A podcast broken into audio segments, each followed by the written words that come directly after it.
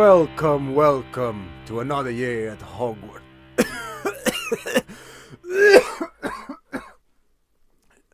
jag tänkte direkt säga, och där blev jag Richard Harris. Du menar att du dog? Exakt, Ja, okej. jag fick Bra. någonting i halsen, det kanske var så han avled. Rip in peace Richard Harris. Eh, välkomna tillbaka till Audio Videoklubben. Avsnitt nummer två Det blir det, Ja, exakt. Du har helt rätt. mm. Och eh, jag heter som precis i förra avsnittet Viktor. Och jag, Du heter precis som i förra avsnittet Alex Vad roligt att ha dig här. Gud, det blir så speciellt när vi har gjort ett avsnitt och vi gjorde inte något, någon slags presentation där. Hur skulle en eventuell presentation kunna låta? För jag tänker direkt att det kan inte låta för mycket som 100 mick. För då var det ju bara hej och välkomna till 100 mick. Och Man kanske, eller kan man köra hej och välkomna till audio videoklubben. Välkomna tillbaka till Audio Videoklubben Välkomna tillbaka till audio videoklubben. Hej alla klubbare! Åh herregud. vad, vad är, kommer klubba, klubba, klubba? Det känner jag igen. Är det? Ja, det är ju Ove Sundberg i Solsidan. Jag har bara sett en säsong av Solsidan All right. Mm. Han kör ju någonting med att han alltid säger ehm, Gud vad jag kan min Solsidan för dåligt. Jag såg de första typ fyra, fem säsongerna. Sen finns det väl kanske 20 vid det här laget. I don't know. Vi är i alla fall inte här för att prata om Solsidan. Gud vad det har varit, inte kul, men obehagligt att se en Felix Herngren regisserad Harry Potter-film. What? Vad var det här stickspåret för nonsens? Jag vet inte, jag vill bara presentera för dem som av någon anledning inte lyssnade på första avsnittet. Så ska ni få en känsla av hur spretigt det här är. Ja, välkomna tillbaka till Audio Videoklubben och vår miniserie om Harry Potter-filmerna Audio videoklubben, en bra affär. Det är en bra affär att eh, sponsra oss på Patreon På vår Patreon-adress Du vill bara ha pengar hela tiden. Jag vill bara ha pengar hela tiden Nej men det här är då podcasten där vi pratar igenom eh, regissörers filmografier och även eh, franchiser eh, och filmserier Det är tanken i alla fall. Vi har kommit ett avsnitt Ja. hittills. hittills Jag hoppas att ni tyckte om förra veckans mastodontavsnitt Eh, Annars så får ni ta och säga det. Ja men precis, alltså vi- vill ni, vill ni att vi blir kortare, vill ni med att vi blir längre? Ska Viktor skaffa svart hår istället för blont hår? Det är liksom bara, kom till oss med era åsikter på audiovideoklubben.gmail.com Så ska vi försöka att ignorera dem Ja, eller som det så hippt heter med kidsen idag. Hit me up in the DM! Ja, Eh, och på kidsiska, om jag ska översätta det till vuxniska då, så är ju det då att eh, skriv till oss på våra sociala medier även om ni inte känner, om ni inte har en sån här mailapparat. Då kan ni även skriva ett meddelande till oss om ni eh, älskar oss, om ni hatar oss eller om ni bara tyckte att ja, ni slösade bort två timmar plus av mitt liv. mm. Jag Du undrar direkt- varför du kom tillbaka den här veckan? Ja, skriv gärna varför. ja men vi skulle väldigt gärna liksom ta del av din psykologiska profil i så fall. Eh, Ja, Ja, men vad säger du, ska vi dyka rakt in i eh, Parry Hotter? i Parry Hotter del 2 Ja, Hemligheternas kammare, definitivt. Så Den här filmen kom ju då ett år efter föregående film. Ja, och Vilket- de insåg ju ganska snabbt eh, under produktionen av första filmen att Holy shit vad de här kidsen växer snabbt. Mhm. Vi måste spela in fort. Vi kan inte vänta en sekund på att börja med nästa. Så att innan de ens hade typ satt sig i postproduktion på första Mm. filmen, då var det bara att börja spela in tvåan direkt. Mm. Och det var ju det som gjorde att eh, Chris Columbus typ blev utbränd slash insåg att han inte spenderade en sekund med sina barn Mm. under de här två åren och kände att jag måste fokusera mer på min familj. Så Mm. att det var därför han sen valde att lämna över eh, regissörskapet till Afonso Cuarón slash att de började spela in trean innan tvåan var då färdig. Så Mm. han behövde ju lägga all sin kraft på att få färdig tvåan så att Mm. han hann till och med inte spela in trean. Ja. Så fick de lämna över. Nej men eh, det är verkligen Det är otroligt ändå att de lyckades fånga den här års eh, Alltså innan de hann växa allt för mycket, för de har växt väldigt mycket mellan första och andra filmen Mm. Men jag, jag tror att det kan vara väldigt mycket så här ADR i efterhand Men jag tycker att deras röster låter ungefär likadana genom hela filmen Vilket man inte kan tro liksom Det tycker jag, alltså i tvåan tycker jag att de låter hela, lika, likadana hela Mm. tiden. Men det är ju för att de alla har kommit till målbrottet på något sätt. Allas röster är mörkare. Ja, Men i första filmen, där märker man ju från scen till scen vilken ordning det är inspelat Ja. i. För att Harrys röst börjar komma i målbrottet. Verse att den låter som att Han är just Harry, Harry Potter. Inte, jag vet inte varför han lät som en äcklig gammal gubbe. mm. Men så låter 11-åringar i mitt huvud. Men hur som helst, den här filmen är ju, är ju praktiskt taget utstressad För att de märkte vilket jävla liksom, fenomen Harry Potter höll på att bli. Eh, Ja. Och Jag vet inte, jag har inte läst så mycket om produktionen kring den här filmen. Eh, Det verkar mest som att de liksom bara tutade och körde helt enkelt. Eh, På det spåret man hade kört på förra Ja, vad jag förstår så blev det i princip inga problem alls med den här inspelningen förutom Richard Harris bortgång. mm. Vilket man inte märker överhuvudtaget i den färdiga produkten. Eh, utan det blev mer ett prat inför nästkommande film. Mm. När ska vi adressera att Albus Dumbledore, Dumbledore? Dumbledore! Albus Dumbledore! eh, Albus Dumbledore ska ersättas. Mm. Eh, för att jag antar att i och med att de började starta igång allting, bygga allting under den första så var det pretty much att, ja men det här är säsong två. Mm. Nu spelar vi bara in, vi har setsen, vi har skådisarna, Precis vi har förlagan och sen så var det bara att tuta och köra. Det här är ju väldigt mycket en uppföljare Så att säga, alltså det, det, det jag, jag, jag har alltid tänkt på den här som den perfekta uppföljaren I det att den liksom, tar ettan och så bara lägger på lite mer på det Mm. Det är som att de liksom ritar ett till lager runt omkring ettan Lite nya karaktärsdesigner där, eh, som utvecklar världen där, som visar det här, eh, liksom, all, som, jag tycker det känns väldigt organiskt Utvecklingen i den här filmen Ja, och det är väl någonting jag kan sörja på ett sätt att det inte blev en Chris Columbus värld rakt igenom, att de inte höll sig trogna på det här sättet böckerna igenom.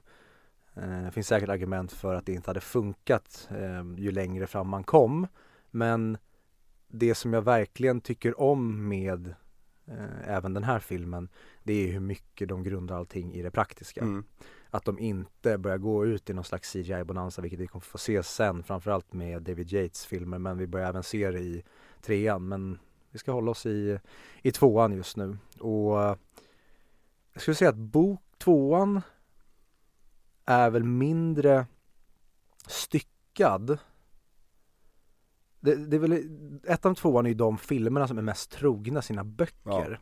Att här håller vi oss väldigt, vi har med de absolut största grejerna. Jag, jag kommer knappt på någonting som inte är med. Det är till exempel när de är hos Weasleys så Mm. håller de på med, ska rensa trädgårdstomtar. Ja, Det är liksom på den nivån. precis. Mer Och, roliga sidetracks och mer information och sådana saker. och Draco och Lucius in, in, eh, introduceras när Harry gömmer sig eh, i Nocturne Alley, till exempel i boken. Istället för en scen senare i filmen. Nej, de är med där också. I filmen. Nej, i filmen så eh, kommer han till, till eh, eh, den här skumma affären. Flor, nej vad heter den? Ber, Bergen? Ja, precis, någonting. Bergenen? Fastnar med handen och sen går ut. Jaha, då är den bortklippt. Ja, det är bortklippt, det, det, är en- det är en extra scen. Mm. Vi, vi såg ju filmen tillsammans alldeles nyss. Ja men, ja, alltså i och med att jag sett extra scenen, Ja, okej. då tänkte jag att den är med i Ja, filmen, den- men den- den du har ju helt rätt, Mm. den är bortklippt. Och det är sådana saker de klipper, alltså ändrar mot manuset Men jag tror det är också lättare här för att det är kortare böcker Och det är också en, oftast lite mer, lite mer precis plott Mm. Alltså det, det är verkligen så här, man kan sammanfatta rätt mycket, slå ihop scener som du snackade om förra gången är som, så att det blir fortfarande bra Ja. Men om vi då börjar, vi kommer ju komma till mer, vad säger man, det runt omkring. Men om vi börjar igen, där den här filmen börjar helt enkelt. Exakt Var, eh, var träffar vi Harriet Potter? Ja, Harry är ju tillbaka hos Dursleys va? Ja, vilket kanske är lite chockerande. Ehm, man hade ju trott att han kanske skulle då ta och kanske bo hos Hagrid eller Ja. till och med hos Weasleys. Mm. Med tanke på vad vi får se i den, den förra filmen och hur han lämnar Dursleys. Ja, hur kan han ens vara välkommen tillbaka när det kommer in en stor jätte och bara sliter med sig ungjäveln och sätter en grisknorr på deras unge. Mhm. Ja, det vi, vi kommer återkomma till Dudley, nej till, till Dursleys relation till Harry Men fi- filmen börjar ju med att Harry är hemma hos Dursleys och eh, är i målbrottet Så Ja, när de men- har- Men för övrigt, in- introscenen är ju väldigt snygg i att vi kommer återigen från molnen Mm. och sen glider vi ner över deras bostadsområde Ja. I Privet Drive Ja, och in genom fönstret där han sitter och tittar på det sista vi egentligen fick se, Exakt, ettan, det är väldigt snyggt uppklippt fotoalbumet. Ja, de här två filmerna hör verkligen ihop jämfört med resten av serien, ska jag säga Mm. Jag såg eh, A Quiet Place 1 Mm. och 2 nyligen Mhm. och eh, de ska ju vara uppför, eller filmer som är back to back, alltså första fil- andra filmen börjar exakt där första filmen slutar. Men den är inspelad med flera års mellanrum. Och där har de ju gjort bort sig totalt med att de använder samma barn. För att helt plötsligt har ungarna blivit flera år äldre. Mm. Fast det har bara liksom, man har gått ut genom dörren i princip. Mm. Och eh, yngsta sonen han har kommit i målbrottet. Och det problemet finns ju inte överhuvudtaget i den här. Där de verkligen alltså, sömlöst satt ihop det. Mm. För att det hade kunnat vara så att bara de hade väntat, eh, säg ett halvår, Mm. eller tre månader. Då hade det kunnat vara jättekonstigt hur Harry helt plötsligt är jättemycket äldre. Mm. Men nu funderar man inte så över det för att alla är verkligen ja, men, en månad in i sommarlovet äldre som max. Exakt, och, och, och man känner också det här att det är sådär, de har inte börjat ändras utseendemässigt så mycket Men rösterna har börjat ändras, vilket jag ofta ser som första tecknet på puberteten liksom. Ja, Men Ha- Harry är ju pub- i, i målbrottet, så när de har gäster över så måste han gömma sig för att det är antagligen för skämmigt då med hans röst eh, Så han gömmer sig uppe på rummet medan Dudley går runt och är kung nere och I'll be holding the door Så ja, jag bara älskar den skådisen så jäkla mycket ja han är underbar. mm. han, är, han är grym på att spela den här liksom, bortskämda skitungen Ja, Men som också kan vara ögontjänare liksom. Ja, och han är verkligen indoktrinerad i att nu ska vi liksom vara fake happy familjen Ja. när pappas chef kommer på besök och Mm. jag spelar rollen i perfektion. Ja, det är fantastiskt och där går det ju också liksom väldigt snabbt för att i boken då, då går det ju en liten period och Harry, alltså det går, han får göra hushållssysslor och trädgårdsarbete och grejer och, och verkligen funderar på varför hör de inte av sig? Precis Var jag ens på Hogwarts eller Mm. är jag sjuk i huvudet? mm. Och det är svårt att också få med i en film utan då är det jättebra då när man får in Dobby i början som säger det Friends who don't even write Harry Potter Du Och har så, gjort Dobby-rösten väldigt många gånger hör jag jag eh, brukar spela honom i sängkammaren Ja precis, precis, är det så du spelar med Becka? Ja, Becka som för övrigt skulle varit här idag men som tyvärr inte kunde komma nej, eh, den tredje medlemmen i eh, AD videoklubben men Exakt. ja, hon eh, har tyvärr behövt eh, vara på annan ort Ja. Men Dobby, Dobby som nämnde, han, han väntar ju då uppe på Harrys rum och informerar om att någonting hemskt kommer hända på Hogwarts det här året och du får Så- inte åka tillbaka It's a terrible plot Yes, terrible plot Och eh, om man återigen ska prata om eh, skådespeleriet här mm. hur Daniel Radcliffe levererar den när han börjar på en ny mening och så börjar, och sen bara Wait a minute. Alltså att nu minns jag inte det exakta citatet för att jag är dålig på att ge kon- eller exakta How do citat. you know my friends didn't write? Ja men precis det. Att där finns det så många som skulle kunna få honom att verkligen uppenbart eh, spela förvånad. Men i och med att han börjar prata på en mening och i meningen så vänta nu, vad säger du för någonting? Att återigen Chris Columbus perfektion i sin regi av barn där. Väldigt duktig Verkligen. Men man ska även ge det till Daniel Radcliffe. Jävlar vilken duktig skådis han är. Ja, Alltså verkligen, och det säger han ehm, i intervjuer att i tvåan då var de liksom up and running. Där kunde, för till exempel, vi kommer komma till det i slutet, men när Malfoy, Lucius är på Dumbledores kontor och han eh, själv improviserar och säger vi får hoppas att Harry Potter är där och räddar dagen. Och då svarar Harry Don't worry, I will be. så han Det blir typ ju- tagen av liksom så här, oh shit, det här är en riktigt duktig skådespelare Precis, det är ju en improviserad grej först från eh, Ja. Jason Isaac, Mm. heter han va? Precis. Och sen då svaret från eh, Daniel Radcliffe. Mm. Och då sa Jason Isaac i intervjun att shit, det här är ingen eh, unge som bara skådespelar. Det här är en 13-årig skådespelare. mm. Han är otrolig. Ja, nej men det är, och de, de växer ju till den här filmen också skådespelarmässigt Verkligen. Så det är, mm, ja men eh, Dob, Harry blir sur på att Dobby har gömt alla breven Så eh, han jagar honom ner för trappan helt enkelt. Och Dobby får den här smarta idén av att släppa tårtan på, på gästen För att helt enkelt sabotera Harrys chanser att ta sig till Hogwarts jätte, jättebra att det redan där får Harry motstånd. Mm. Och vi får, åh, någonting kommer hända. Shit, Mm. alltså spänningen startar direkt. Exakt, för det är ju lite av problemet, eller det är inget problem, men det är lite av problemet med första filmen, att det tar rätt lång tid innan plotten uppenbarar sig. Mm. Vad handlar det här om mer än att du är en, du är en trollkarl? Mm. Liksom, vad är storyn här? Och storyn här hoppar igång på en gång, vi är typ fem minuter in i filmen och vi får redan reda på att någonting kommer hända här.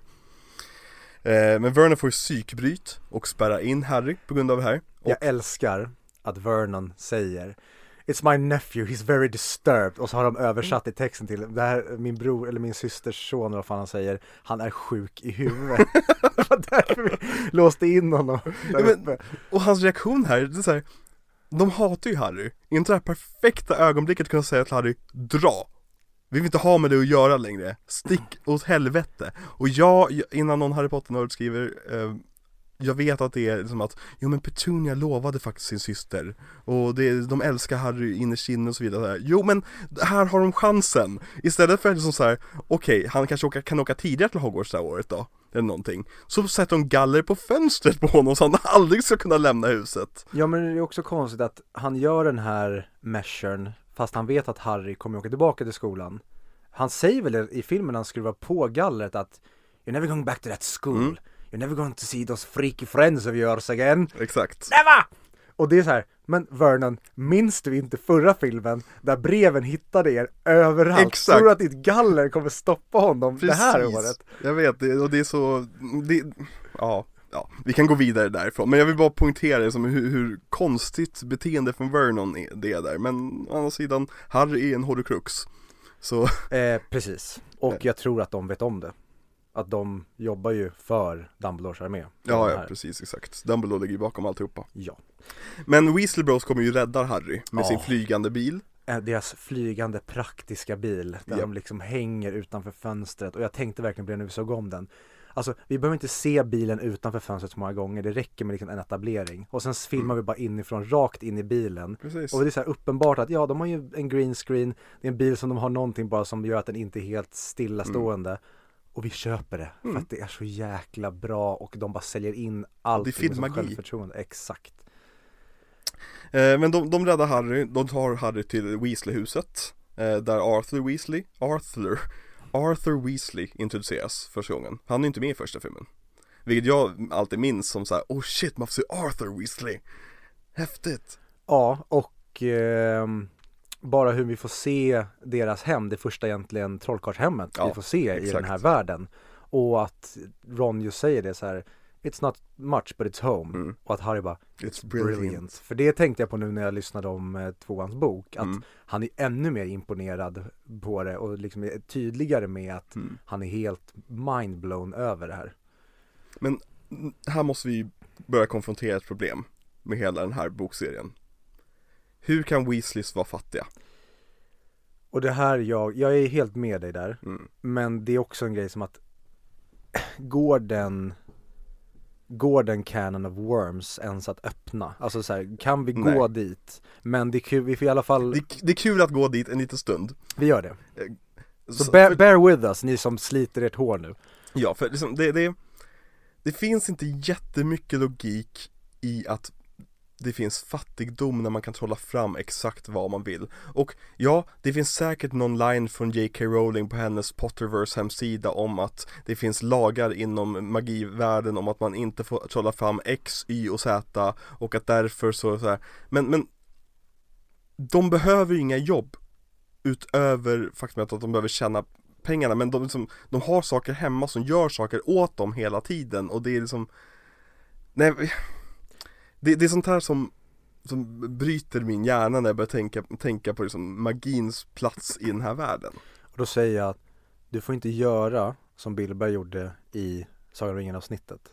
Du får inte gå ner på för Nej, mycket logisk precis nivå sant. utan där måste man bara som Dumbledore gör när han plockar ut eh, minnen ur sitt huvud i framtida filmer. Att bara, vad han säger, let them slip away eller något Mm. sånt där. Att man får bara låta det vara. Men det är en väldigt rolig grej att titta på. Mm. För att i boken till exempel, då nämns det om att de har höns. mm. Och då är de medvetna om att det finns något slags, alltså det finns möjlighet att alltså, skapa mat och sånt själv och det är Mm. någonting som verkligen när de har alltså trollformler som får dem att sticka. Mm. Då borde du kunna typ ha skördetröskor och liknande, alltså du borde Ja. kunna ha varenda grej, verkstadsarbete, du, alltså varenda trollkarl borde vara superrik Mm. Ingen borde ha smutsiga eller trasiga kläder. Nej, Om precis. Hermione på ett tåg kan reparera hans glasögon, vad kan då fulltränade trollkarlar göra? Exakt, exakt. Och då kan man ju också gå in då på, ja men om du tar eh, galjoner, eh, sikler och knottingar vill jag säga, men det heter de inte. Gud, jag, de här svenska titlarna på mynten har jag aldrig ens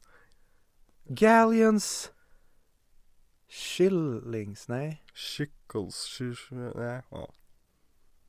Och gud, det här hade man ju så mycket koll på när man spelade Harry Potter-spelen. Verkligen. Så man kunde köpa grejer. Jag har bara Game of Thrones mynten i huvudet just nu Ja. Ja.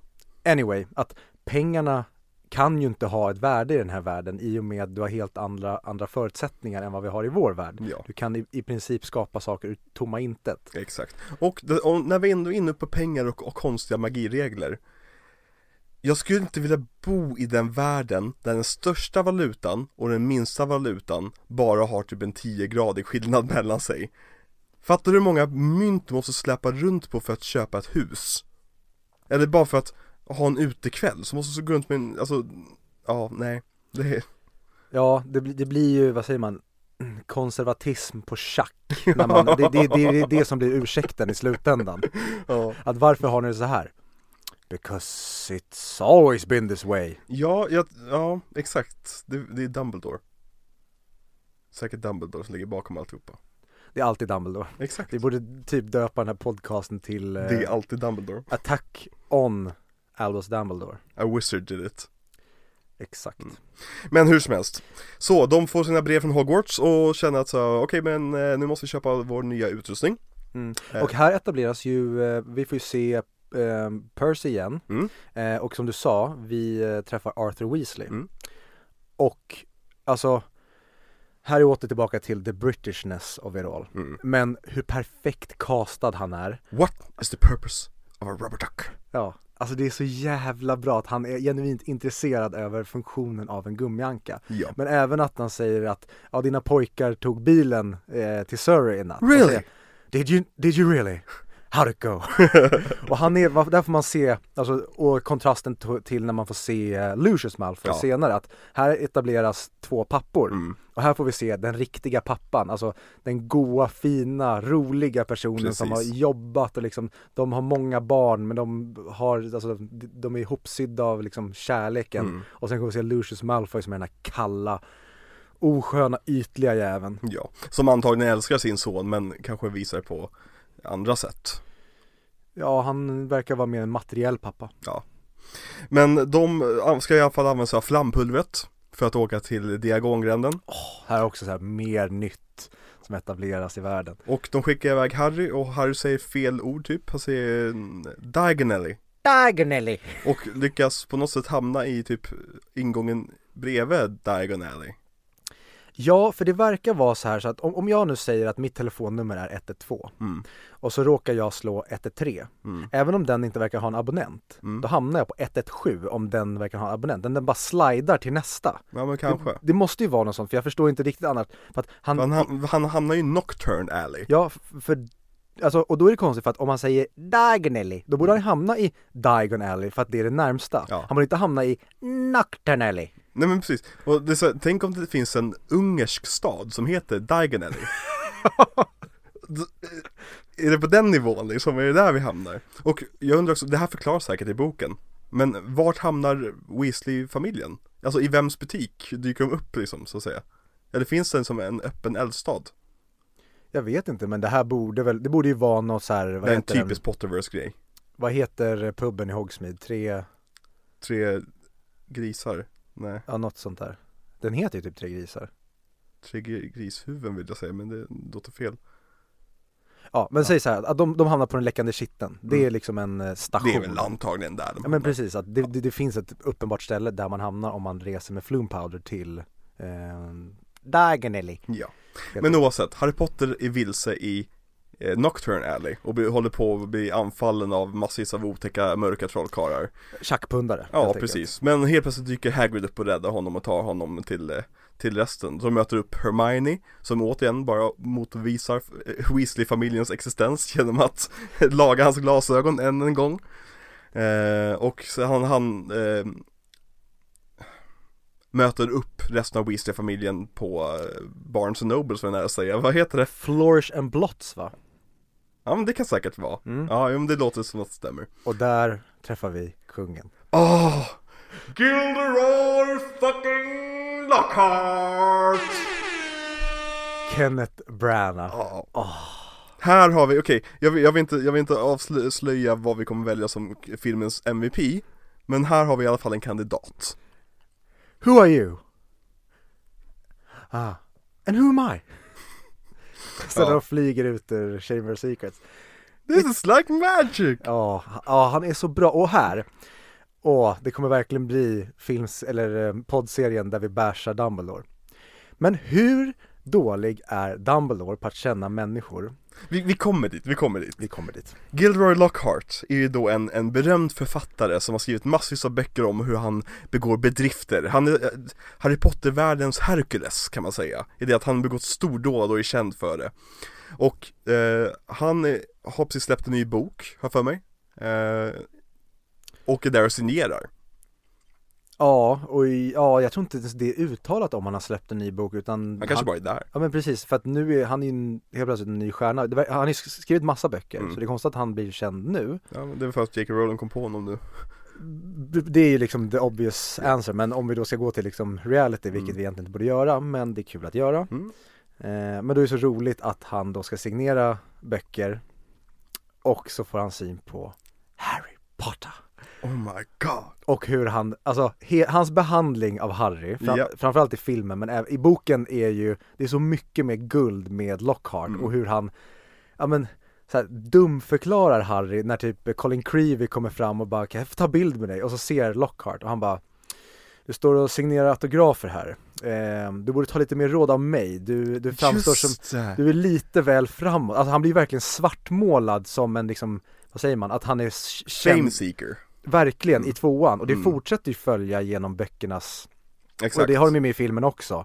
Att det blir mer, först i första filmen då är ju verkligen alla i princip utom då Slytherin-gänget mm. är ju jätte in A av Harry Potter. Mm. Men ju mer det går, ju mer avundsjuk och ju mer hat får han ju. Mm. Och jag gillar verkligen vad J.K. Rowling gör med den grejen. Precis. Och det får ju mycket, mycket av i mellan Lockhart och Harry i böckerna. Exakt. Men vi får just den första introduktionen i filmen här när han bara tar honom, Harry ser bara helt chockad ut och är liksom smutsig. Bara använder Harry för att liksom lyfta sitt eget varumärke. Precis. Ge honom gratis böcker, vilket är kul för Harry är ju en rikar om han är den som inte hade behövt få de där böckerna gratis. Precis, och han gör en grej av att så här, inte visste han att när han åkte hit idag, ja, det... att han skulle lämna butiken med liksom, ja precis, signerade ex av hela min eh, bibliografi grafi ja. Free of charge Undrar om det finns en podcast i, eh, pod, i eh, Wizard-världen Som eh, har ett avsnitt per Gilderoy Lockhart bok Där de går igenom hela hans bibliografi Och pratar om teman och vad som händer mellan böckerna och så vidare Gud vad jag hade velat se J.K. Rowling skriva dem och läsa dem Ja, verkligen, verkligen Episkt Åh gud! Synd bara att hon är cancellad. Hur som helst. Hon kan skriva för det. Skrev inte hon någon ny bok under pseudonym nyligen? Ja, den tomma stolen. Men det var flera år sedan. alltså typ i år eller förra Jaha, okay. året som ja. typ ja, En barnbok var det va? Jag vet inte, men jag vet att hon skrev, typ han hette typ såhär Robert Gilbert eller något sånt där eh, Läste jag nu när jag typ gick in på hennes Wikipedia ja. Men, eh, ja men Gilroy Lockhart, alla tjejer älskar honom, alla kollar med tindrande ögon på honom och, och Molly Weasley vill ju bara slita sig fram mellan alla andra tanter där i shoppen Jag älskar att hon introducerar tantsjukan i den här boken, att yeah. alla kvinnor liksom får snigelspår längs benen så fort Gilroy Lockhart dyker upp Och även de liksom flickorna, Hermione, liksom, ja, ja. och det är så kul att han är en usel trollkarl men han trollbinder alla kvinnor. Precis, exakt. Eh, och ja, antagligen en del män också. Eh, och... eh, där vill jag komma tillbaka till Albus Dumbledore sen. Mm, okay, när okay. vi ska prata om rekrytering. Ha. Okej. Okay. Yes, eh, på vägen ut från bokbutiken i alla fall, bok, bok, det heter inte bokbutik, det heter ju boklåda Men jag hatade ordet Bokhandel. Nej men det heter inte bokhandel heller, det heter boklåda, alltså det är väl det officiella ordet liksom för en bokbutik Jag vill minnas att jag hörde att boklåda är det när det är flera bokbutiker. Eh, att det blir först vid plural. okej, Att det, fan, jo men det här har jag hört i en podd. Att de just Alex och Sigge antagligen Det låter som en typisk Alex och Sigges, för att de, de pratar antagligen om sina egna böcker också jag vill, jag, jag, jag bara, det är någon sån här Aron Flam-klocka som ringer i mitt huvud. Mhm. Att jag har hört honom, honom prata med någon om det som har släppt en bok. Eh, och att just vid plural så blir det boklåda. Ja. Att det inte ens blir boklådor. Anywho, N- Om någon vet, skriv till eh, oss eller på något sätt, vi kanske ska göra någon slags hashtag, audiovideoklubben, så att om mm. ni vet, eh, hashtagga oss eller bara tagga någon av våra sociala mediekonton eller skriv ett Hit me up in the DM brother! det finns väldigt många sätt att ta kontakt med oss, jag tror att ni kan lista ut ett av dem Ja, Eh, jo, på vägen ut från boklådan, eller bokbutiken, bokhandeln, eh, Flourish and Blots, eh, så stöter de på eh, världens kung, Draco Malfoy, som står och läser en bok, rycker en random sida i boken, stoppar den i fickan och går fram och börjar slänga racial slurs åt folk. Det är så här, ja.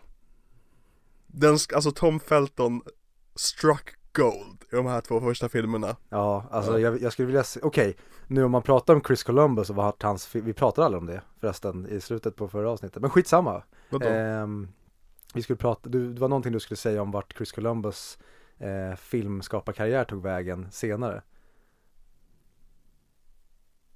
Du nämnde det i förra avsnittet, Okej. men eller så var det bara att du sa att ja, vi ska inte ens prata om vart hans filmskapare. Ja exakt, jag tror det var det. Snarare. Skitsamma, om det är någonting jag skulle vilja se, då är, jag skulle skulle vilja se en Tom Felton, eh, eller en eh, Chris Columbus film med Tom Felton i huvudrollen, gärna en spin-off med Draco Malfoy när Kan han är ta- vuxen. Kan han ha det här bedrövliga skägget han har i- i slutscenen i åttan? Och alltså det är typ det jag ser mest fram emot i hela det här eh, poddkapitlet. Mhm. Det är att basha slutscenen i åttonde filmen. Alltså hur tänkte de med den? Men eh, vi kommer Vi dit kommer dit, exakt. Förhoppningsvis För med Draco har han också sin pappa, spelad av Jason Isaacs. Mm. Eh, som spelade av Lucius Malfoy. Som är precis som du tänker att Draco Malfoys pappa ska, ska vara. Ja, Över, överklassgubbe, slänger liksom lite små nazireferenser runt omkring sig. Och det roliga, i den här världen så är det som, som att Voldemort var Hitler, förlorade kriget efter att han tagit makten. Men nu springer fortfarande runt folk som är hans supportrar och säger liksom Mugglare. judar Ja men det, men det är ju lite så, det är ju lite som att, som att folk, alltså tyskar på 50-talet sprang runt och fortfarande sa det som så här fucking Jews framför medlemmar av den amerikanska säkerhetsstyrkan som har tagit hand om landet eller något sådär. Alltså, det, ja. Jag, jag vill veta mer lite grann om vad Voldemort faktiskt gjorde när han var liksom vid sin makt. Eh, för att jag ska kunna förstå dödsätarna och deras liksom, roll i det normala samhället. För jag, alltså jag vet ju att Lucius, man kunde liksom inte pinna något på honom och det är så han kom undan det. Men att han är så oförsiktig med att fortfarande gå runt och liksom vara nassig mot, mot folk framför folk som jobbar på ministeriet. Mm. Ja det är faktiskt märkligt med tanke på vad vi får reda på liksom, hur ändå involverade Molly och Arthur är Ja. i då Fenixorden senare. Att nej men du går ju inte till de här personerna och säger det rakt ut. Du om du då jobbar för The Dark Lord som är väg tillbaka, var lite jävla subtil. Ja. Men vi kommer även komma till det när det handlar om liksom basilisken och Tom Dolders plan i den här Ja. eh, filmen. Men men, eh, Lucius Malfoy slänger ut lite random rasbiologi och sen sätter en, eh, en bok i Ginny Weasels eh, kittel. För övrigt väldigt snyggt gjort. Ja, för man, man kan lätt missa den om man inte kollar på den. Jo men jag tror även att om du inte har läst Harry Potter, Mm. du, du märker inte alltså, nej nej, sekund. exakt, exakt. Du vet inte om att han la, la ner någonting extra där. Mm. Om du inte liksom är, eh, liksom, så här, vänta, det var, nu var bokstaven tjockare. Liksom. Ja, men det gör det ju inte. Nej. För att det sker så i Mm. förbifarten. Det är så mycket annat som händer. Det är liksom tjafs mellan Drake och barnen och sen kommer Arthur och Lucius. Mm. En grej som jag verkligen minns att jag tyckte var så dåligt där, det var att i boken då ehm, sopar ju Arthur på Lucius, de börjar slåss. Mm. Men det har de klippt bort här. Jag hade verkligen velat se det för att Mm. visa ännu mer av eh, Arthurs karaktär. Mm. Att don't fuck with me, att han liksom har fått en chans att sopa på honom. Men ja, de kanske ville göra honom mer som liksom keep his cool snubbe. Jag tror det. Eh, det som händer det är egentligen att, att de går till eh, Kings Cross och eh, Ron och Harry missar tåget. Just det. Eh, så de bestämmer sig för att ta bilen. Den flygande bilen som de räddade Harry med. Eh, varför de inte var väntade kvar på stationen i några minuter till och typ fick hjälp av en vuxen, det kommer jag aldrig förstå. Det, Eh. det sa ju vi när vi såg det nu att det måste ju bara vara för att de vill inte missa festen. Ja, ja men precis, de, de, de tyckte festen var så jävla kul så ja Men hur som helst, de lyckas på något sätt eh, hitta tåget med bilen eh, Och följer sedan efter det till, till Hogwarts, där de kör in i eh, The Wumping Willow Och bilen kastar ut dem och de blir egentligen tillfångatagna av Snape Som hotar att religera dem Ja, och det sker ju typ precis som det sker i boken, den delen. Rolig detalj är ju att ehm, de är väldigt noga med eh, Harry och Ron att bete- be- berätta typ hela sanningen. Utom att det var Arthurs bil. mm. För att då kan de inte liksom koppla det till att han eventuellt skulle få sparken. För det är en grej som Harry bara, shit det här tänkte jag inte ens på att det här kan se till att Arthur får sparken. Mm. Utan de säger att de tog en random bil som kunde flyga och tog den till skolan, vilket jag tycker är nice. Ja. Att de verkligen, ja men, vi skyddar honom. Precis Och lärarna vet vi inte hur mugglare funkar Kanske tror att de har flygande bilar Säkert. Också. Men hur som helst så kommer Dumbledore in och bevisar återigen hur dåligt omdöme han har genom att rädda de här två från, från relegering. Eh, och de får inget straff alls.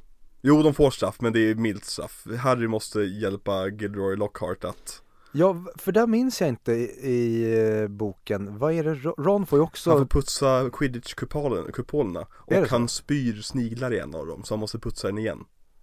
Mm. Det är en grej han, han säger. Ja, intressant. För det är ju en jäkligt bra grej då för att få ihop Harry och eh, Lockhart. Exakt, exakt. Eh, men eh, Alltså efter det här, efter att Dumbledore ger en frikort så liksom börjar ju året liksom. Första scenen efter det är en, är en lektion med Professor Sprout Mm. Som tydligen inte hade något, något annat val i livet än att bli lärare på Hogwarts när det kommer till bi, eh, som, eh, blommor eh, Ja, här, eh, jag döper dig till Mikael Mekaniker. Bara, Ja. ja, undrar vad jag ska jobba med när jag blir stor. Ja, och hon traumatiserar barnen med eh, bebisformade plantor Och Neville svimmar För övrigt, thank you Lord and heaven and everything för praktiska effekter. Ja. Att de gör animatronics där. Väldigt, väldigt snyggt gjort Mm.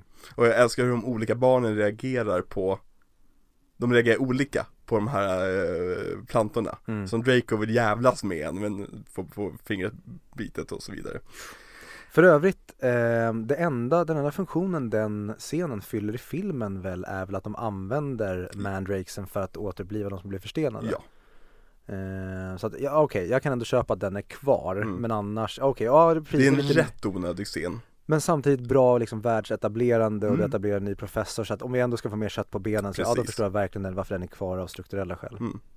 Och på grund av kraschen in i trädet med bilen så är Rons trollkar, äh, trollstav då trasig Just det. Och han lagar med tejp Och ingen bryr sig Ingen säger till Ron att hörru, det där är livsfarligt Om vi då ska hålla oss, alltså och ändå ge ehm, filmerna cred, det är att vi har redan fått se det här ettan. Att ingen bryr sig om någon har en Ja. dålig trollstav utan det är så här Sucks to be you. Precis, exakt. Seamus har haft fel trollstav. Han blev, jag tror att Oliver, Ollivander inte tyckte om Seamus. Och bara, ehm, det här är din trollstav. Är du säker? Gå! Harry kommer! Han stod utanför och tittade ut hela dagen så här. När kommer Harry Potter? Och sen ser han, han är på väg så bara Get out of here! Precis.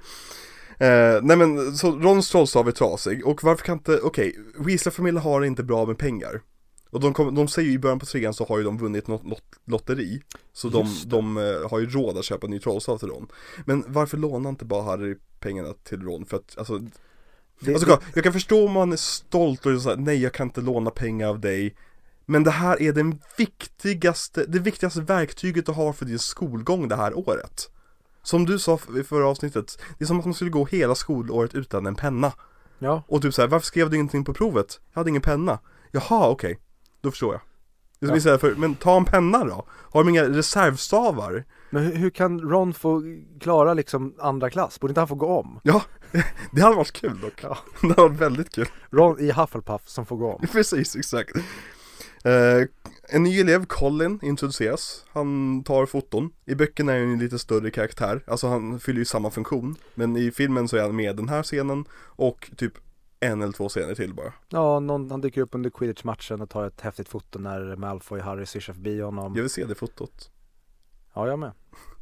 Eh, jo, för det säger han i boken att han eh, tar typ bilder för att visa någon typ farbror till honom eh, som han typ har fått sin kamera av eller något Ja men han är väl mugglare? Och det nämns ju inte i filmen. Och Utan vilket är bara- kul, så här, kommer han röja hela trollkarlsvärldens existens? Men det är ju också roligt att de nämner väl inte i filmen har jag för mig att han är mugglare utan Nej, och är inte bara heller andra barnet som blir attackerat. Nej, Vad han nu heter. Phineas heter han det? Säkert. Han är en Hufflepuffare så we don't care. Ja. Där hade de ju, om J.K. Rowling hade kunnat göra det snyggt med Cedric Diggory men jag kommer på att tyvärr, han är ju Död. I- Nej, han är inte mugglare. Nej, nej, han nej, hade det- inte kunnat vara en av de som blir attackerade. Nej, precis. Eh, men han håller på att ta bilder i alla fall och Ron får ett argt brev av sin mamma. A howler. Mhm. Åh, där älskar jag den här liksom, vad säger man, kamratskapen och liksom ungdomsmobbningen med glimten i ögat Mm. när han bara Look everyone, Weasley's got himself a howler. Och alla Exakt. bara yeah, nu ska du få skit. Och det älskar jag för att det känns som att om de här hade gjorts idag, Mm. då hade alla varit så här. Åh nej, stackars Ron. Mm. Men alla är med på att så här, yes, det är inte jag som blir utsatt för skiten, vad Exakt. kul det här kommer bli. Och alla där har ju fått det säkert någon gång i sitt liv som vet ju hur det känns och så Ja. vidare. Som. Och det är så bra när Neville säger det att jag fick en från min grandma en gång. It was horrible. Men nästa scen så kommer vi till en väldigt viktig bit av filmen och det är då att Gilderoy fucking Lockhart har lektion för eleverna i eh, försvar mot svartkonst. Och eh, han eh, har lektionen genom att släppa ut Pixie Gnomes över hela rummet och sen dra därifrån and refuses to elaborate. Och då undrar jag, hur kan han fortfarande vara anställd efter den lektionen? Och jag tänker, hur är alla hans lektioner under året? Mm. Att ingen typ ifrågasätter det här eller någonting, alla bara Ja ja, han är en sopa men vi köper Ja men okej, kan vi börja gräva oss in lite grann nu i vad, varför han blev anställd av Dumbledore? Först vill jag bara säga att episkt hur scenen inleds med att han kommer ut ur sitt kontor Mhm. och bredvid så är det ett porträtt på honom som målar ett porträtt av sig själv. Ja. Här, Exakt. mm, ni vet precis hur ni ska hantera den Och karaktären. Kenneth Branagh bara går in och sliskar sönder den här scenen Ja, jag såg en intervju med Kenneth Branagh där han bara han älskar att spela den här karaktären Mm. att han fick verkligen vara den här dåren Mm. och verkligen vrida upp, alltså han sa ju det, han pratade liksom om att jo men det här är en person som känner liksom passion och han är verkligen alltså förälskad men i sig själv. Mm. Att det är verkligen det, han känner så stark kärlek, det är bara att den är riktad rakt mot honom själv och han Men- gör verkligen det.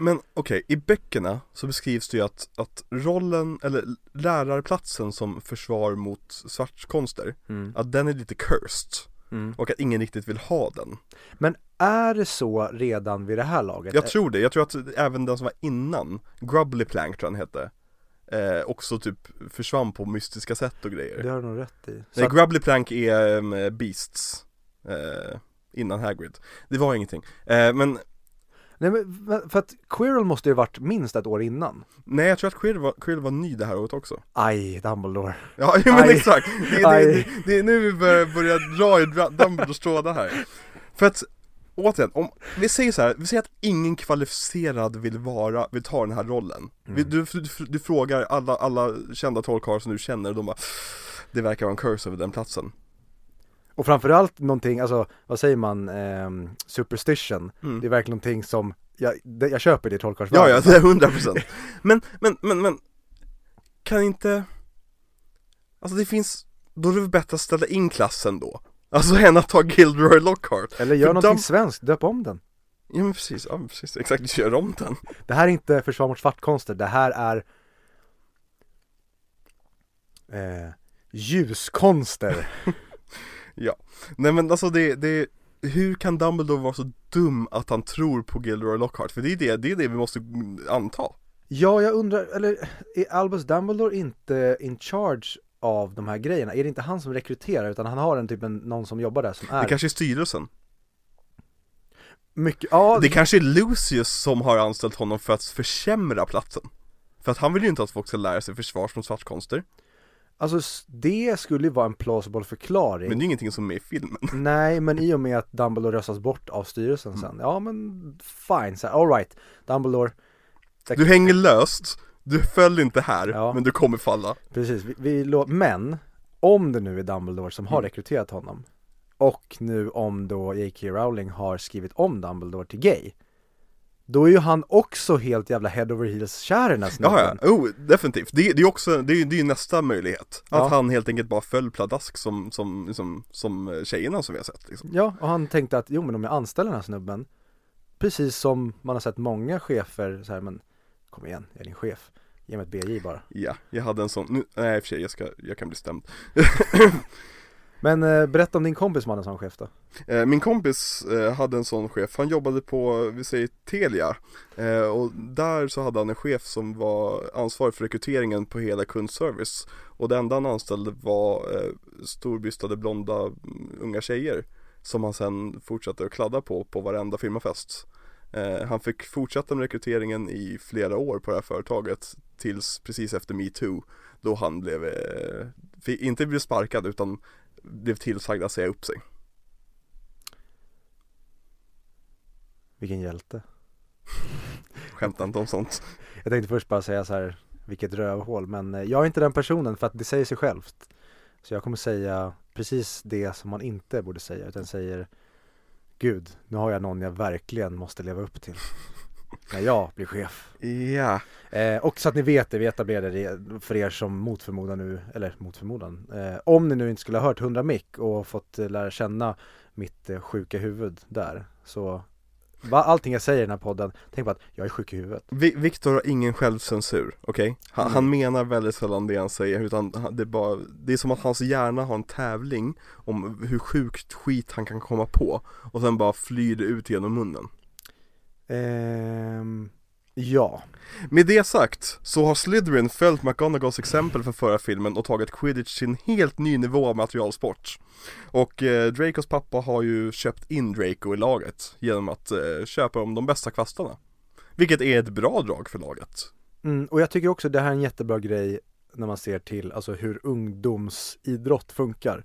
För att jag har själv varit med om sådana där grejer. Mhm. Inte på den nivån att det kommit in någon som bara tja, jag köper klubbor till alla spelare i laget. För att ehm, Den typen av öppen korruption har jag i alla fall inte varit med om men jag har till exempel haft ehm, ja, men lagkompisar som har fått börja spela kontinuerligt för att de har blivit polare med tränarens son Mm. Alltså på en sån här skamligt sjuk nivå där man bara vänta Den här personen är på tok för dålig för att spela. Ja, de har precis börjat umgås eller typ att Alltså typ tränaren har börjat umgås med någon spelares föräldrar. Mm. Alltså på den nivån har jag verkligen sett. Så jag kan verkligen köpa den typen av liksom korruption att Ja men om någon gör någonting för någon Ja men då sätter vi in det i laget för det är ändå bara barn. Vad spelar det för roll? Exakt. Så jag tycker det är en, en jättebra grej eh, som verkligen är applicerbar på eh, i alla fall min erfarenhet. Oh ja, definitivt Och det är också, det ger ju Draco ett till tillfälle att vara otroligt smug Mm. och bara, ja. Men eh, Draco begår ju ett hatbrott och kallar eh, Hermione för smutskalle Eller mudblood. Men smutskalle låter så jävla grovt på svenska. Ja men det är verkligen det. Och det vi sa ju det när vi såg filmen, det är verkligen som att någon bara skulle stå inför alla och bara You fucking nigger. Och bara Ursäkta?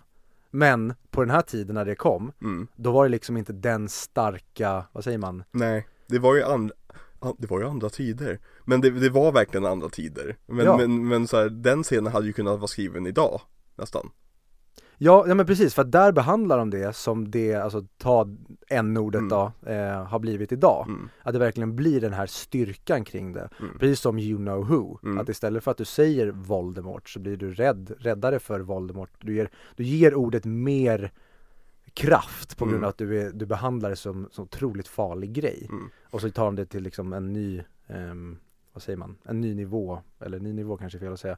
Men de använder det på ett annat sätt med just Mudbloods. Mm. Ja men jag tycker det är, för jag minns också när man läste det när man var barn eller såg det här, det var verkligen så oj! Det där var ett fult ord liksom. Mm. Eh, och, och Ron reagerar ju på det jättestarkt. Eh, Ja. Så han tänker att han ska få Draco att, att lida. Men tyvärr så har ju hans trollstav trasig fortfarande för ingen bryr sig om Ron. Eh, så hans trollformel studsar mot han själv och han börjar kräkas upp sniglar. Som om jag minns rätt var kolasmak på när de spelade in. Som för övrigt är episkt gjort. Mm. Att det är liksom, det är riktiga saker som faller ur hans käft med slime. Ibland. Ja men för, att, för att slag också. etablera effekten. Exakt. Att de inte bara liksom klipper in saker i hans mun utan när det går då har han slem runt käften och det kommer ut saker ur hans mun. Precis, exakt. Så de går ju till Hagrid, för om det är någon som kan hjälpa med sjukdomsproblem så är det Hagrid. Inte Madame Pomfrey. Nej precis, Madame Pommes frites är lite tagen ur spel just nu antagligen, Eh, jag vet inte. Varför går man inte till Hagrid när han ska få tillbaka benen i armen sen? Vi kommer dit.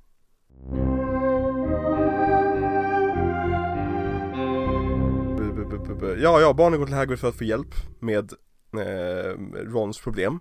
Och Harry får en liten lektion i rasbiologi av Hagrid om Här får vi, här får vi faktiskt veta vad Voldemorts, vad Voldemorts grej är. Mm. Och vad dödsätare inte, inte, vi får inte höra ordet men vad Voldemorts följares grej är Och det är just det här med renhet i trollkarls blod Och liksom att bara trollkarlar får vara trollkarlar Ja, här kommer ju verkligen liksom the nazi eh, goal in Ja, i trollkarlsvärlden och det, alltså det är, en, den, det är en så jäkla grym och stark grej att använda. mm, Eh, men jag kanske kan känna att den är lite tunn för att basera hela liksom, vad säger man, hans mål på i en sån här typ av värld.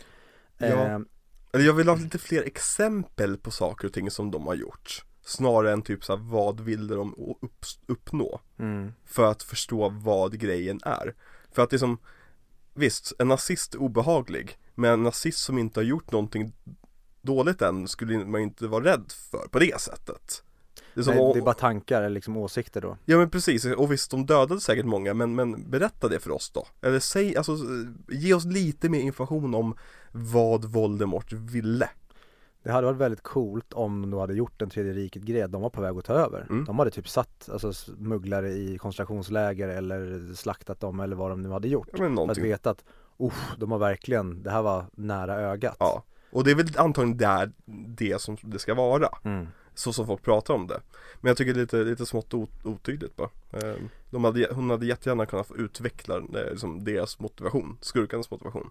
Mm. Och en sak som jag verkligen tycker, eh, inte alls köper, men om vi pratar så här, okej men om du tar eh, hudfärg eller etnicitet, Mm. det, är liksom, det, det är bara yta. Liksom, Mm. att vi har olika pigment, eller liksom, du, du är jude, du kommer från en viss eh, branch, ni har de här dragen eller kommer från det här släktskapet eller från det här landet från början.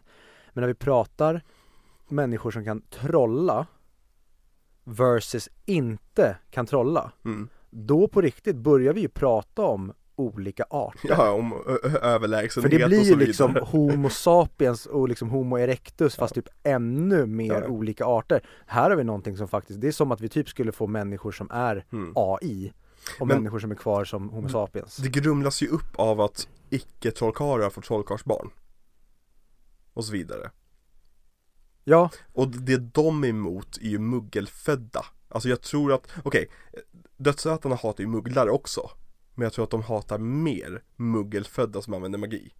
Och det är nog där skon klämmer Snarare än på liksom att vi hatar folk som inte kan använda magi. Att de tycker att de invaderar på deras space. Jaha, nej men jag minns det i alla fall, min tanke har alltid varit att ja men vi börjar där, sen tar vi resten av mugglan, lite som X-Men. Alltså att, K- kanske det också, alltså det, men, men, men de har ju väl, alltså som Hermione. Hermione är ju deras hatobjekt nummer ett. Mm, För att hon är så muggar, mugglarfödd och jätteduktig. Ja, ja men Så det finns ju den aspekten också tänker jag, det är inte bara biologiskt. Utan det är ju också det här att det som Vem som, alltså att det föds Ja, och då undrar jag hur långt bak i släktträden går vi? Ja. Eh, för jag vet Hagrid börjar ju nämna det här Att det, som, det finns ju ingen släkt som inte har lite mugglarblod i sig Precis, och då undrar jag för att de kommer ju till det senare i böckerna eh, Då börjar även eh, Malfoy rikta hat mot Harry mm. För att han inte är, för att han är halvblod liksom Mm. eh, Det är kul för Voldemort var ju halvblod Vilket är halva hela grejen i slutändan Ja men lite som att liksom Hitler är ju inte sin egen Nej, våta dröm precis. Ehm, Så att Men det, det finns ju återigen grejer man kan liksom diskutera och fundera på. Mm. Och det, återigen, kudos till eh, J.K. Rowling som bygger fantastiska universum med Mm. massa olika frågor. Det är en sån komplexitet. Mm. Och det är nästan en skam att det inte, alltså jag hade, nej, det, samtidigt, jag vill inte ha mer men det finns så mycket mer att hämta och därför jag har en respekt för henne att hon inte kan hålla liksom fingrarna i styr utan att det blir liksom fantastic, fantastic beast så att det verkar som att Cursed Child. Ja men precis att jag, jag köper det men jag hade önskat att de hade integriteten och efter bok 7 så var det bara hej, tack och adjö. Mm. Nu stänger vi det här. Jag kommer skriva om annat. Jag kan bygga en ny värld. Mm. Eller skapa en helt ny serie i den här världen som Mm. då utspelar sig någon Men helt det, väl- det är annanstans. väl just det hon gör med Fantastic Beasts. Men det är väl bara filmer? Jo, exakt. Men jag hade velat se då en bokserie. Hon Ja. ska inte skapa nya jävla filmgrejer. Hon är rätt dålig på att skriva filmmanus överlag. Har hon skrivit manuset det? Ja, Alltså bokstavligen skrivit Ja, manuset. då förstår jag varför jag bara såg första halva. Ja. Men vi måste fortsätta. Eh, Harry har ju som straffuppgift att hjälpa Gilderoy fucking Lockhart med att skriva autografer på eh, fankort och så vidare. Älskar det. Och det är en underbar sekvens när Kenneth Branagh får hämma Han får hämma röven av sig i den där scenen eh, och, Men Harry börjar höra röster på vägen därifrån Eh, till och med där inne. Till och med där inne Ja, just det, han, just han säger, det, just Han det. säger så här, what was that? Och han bara, what? Där Gyllenroy Lockhart får verkligen skådespela så jävla oblivious idiot. Ja Men han stöter på Ron och Hermione eh, och tillsammans så ser de Finchers katt Mrs Norris heter den väl? Nu sa du Finchers katt. Så är Finchers igen Då säger vi det, Filch Mr David Fincher heter han från och med nu. Han heter Mr David Fincher Argus David Fincher. Argus David Fincher, precis Argus, det är silver Skitsamma De ser David Finchers katt hänga, hängandes livlös med massa nazistgraffiti ovanför sig. Om att eh, hemlighetens kammare är öppnad igen. Enemies of the air, beware! eh, Finch försöker döda Finch, varför, jag, det är för att jag skrivit Finch i mina anteckningar, det är det. David Fincher försöker strypa Harry Potter för att han står närmast katten, I guess. För han Okej, ser inte att ja. han, för de är ju först på plats, ja Men han kom, men Phil, F- David Fincher kommer ju sist Så han Precis när ser alla barn redan står där. exakt, exakt, så han, han greppar bara tag i första bästa unge egentligen Men det tycker jag verkligen är helt enligt hans karaktär. För 100%. Han, han är en jävla dåre. I fucking love it Och återigen till Albus Dumbledores rekrytering. mm. Är det verkligen han du ska ha som vaktmästare som ska gå runt liksom? precis. Då säger jag att han längtar tillbaka till tiden när ungarna fick hänga i ta- tag i, i tummarna. Och tänk på det här, vem är äldst? Albus Dumbledore eller David Fincher? Det vill säga att Dumbledore hade alltså regel att hänga upp ungarna i tummarna. I'm just saying. Eh, men den här scenen slutar ju med att Malfoy får hämma, hämma och äga hela scenen och bara Enemies of the air, beware. Your next mudbloods. Ja, Och bara, ja, Tom Felton, national treasure eh, och där börjar vi även bygga, alltså när då de får eh, sin misstanke mot att det är Malfoy som är eh, Exakt. Slytherins heir. Precis, precis eh, Återigen avledning, att i första filmen tror vi att det är Snape Det är och i den här exakt samma filmen sak kör vi Malfoy.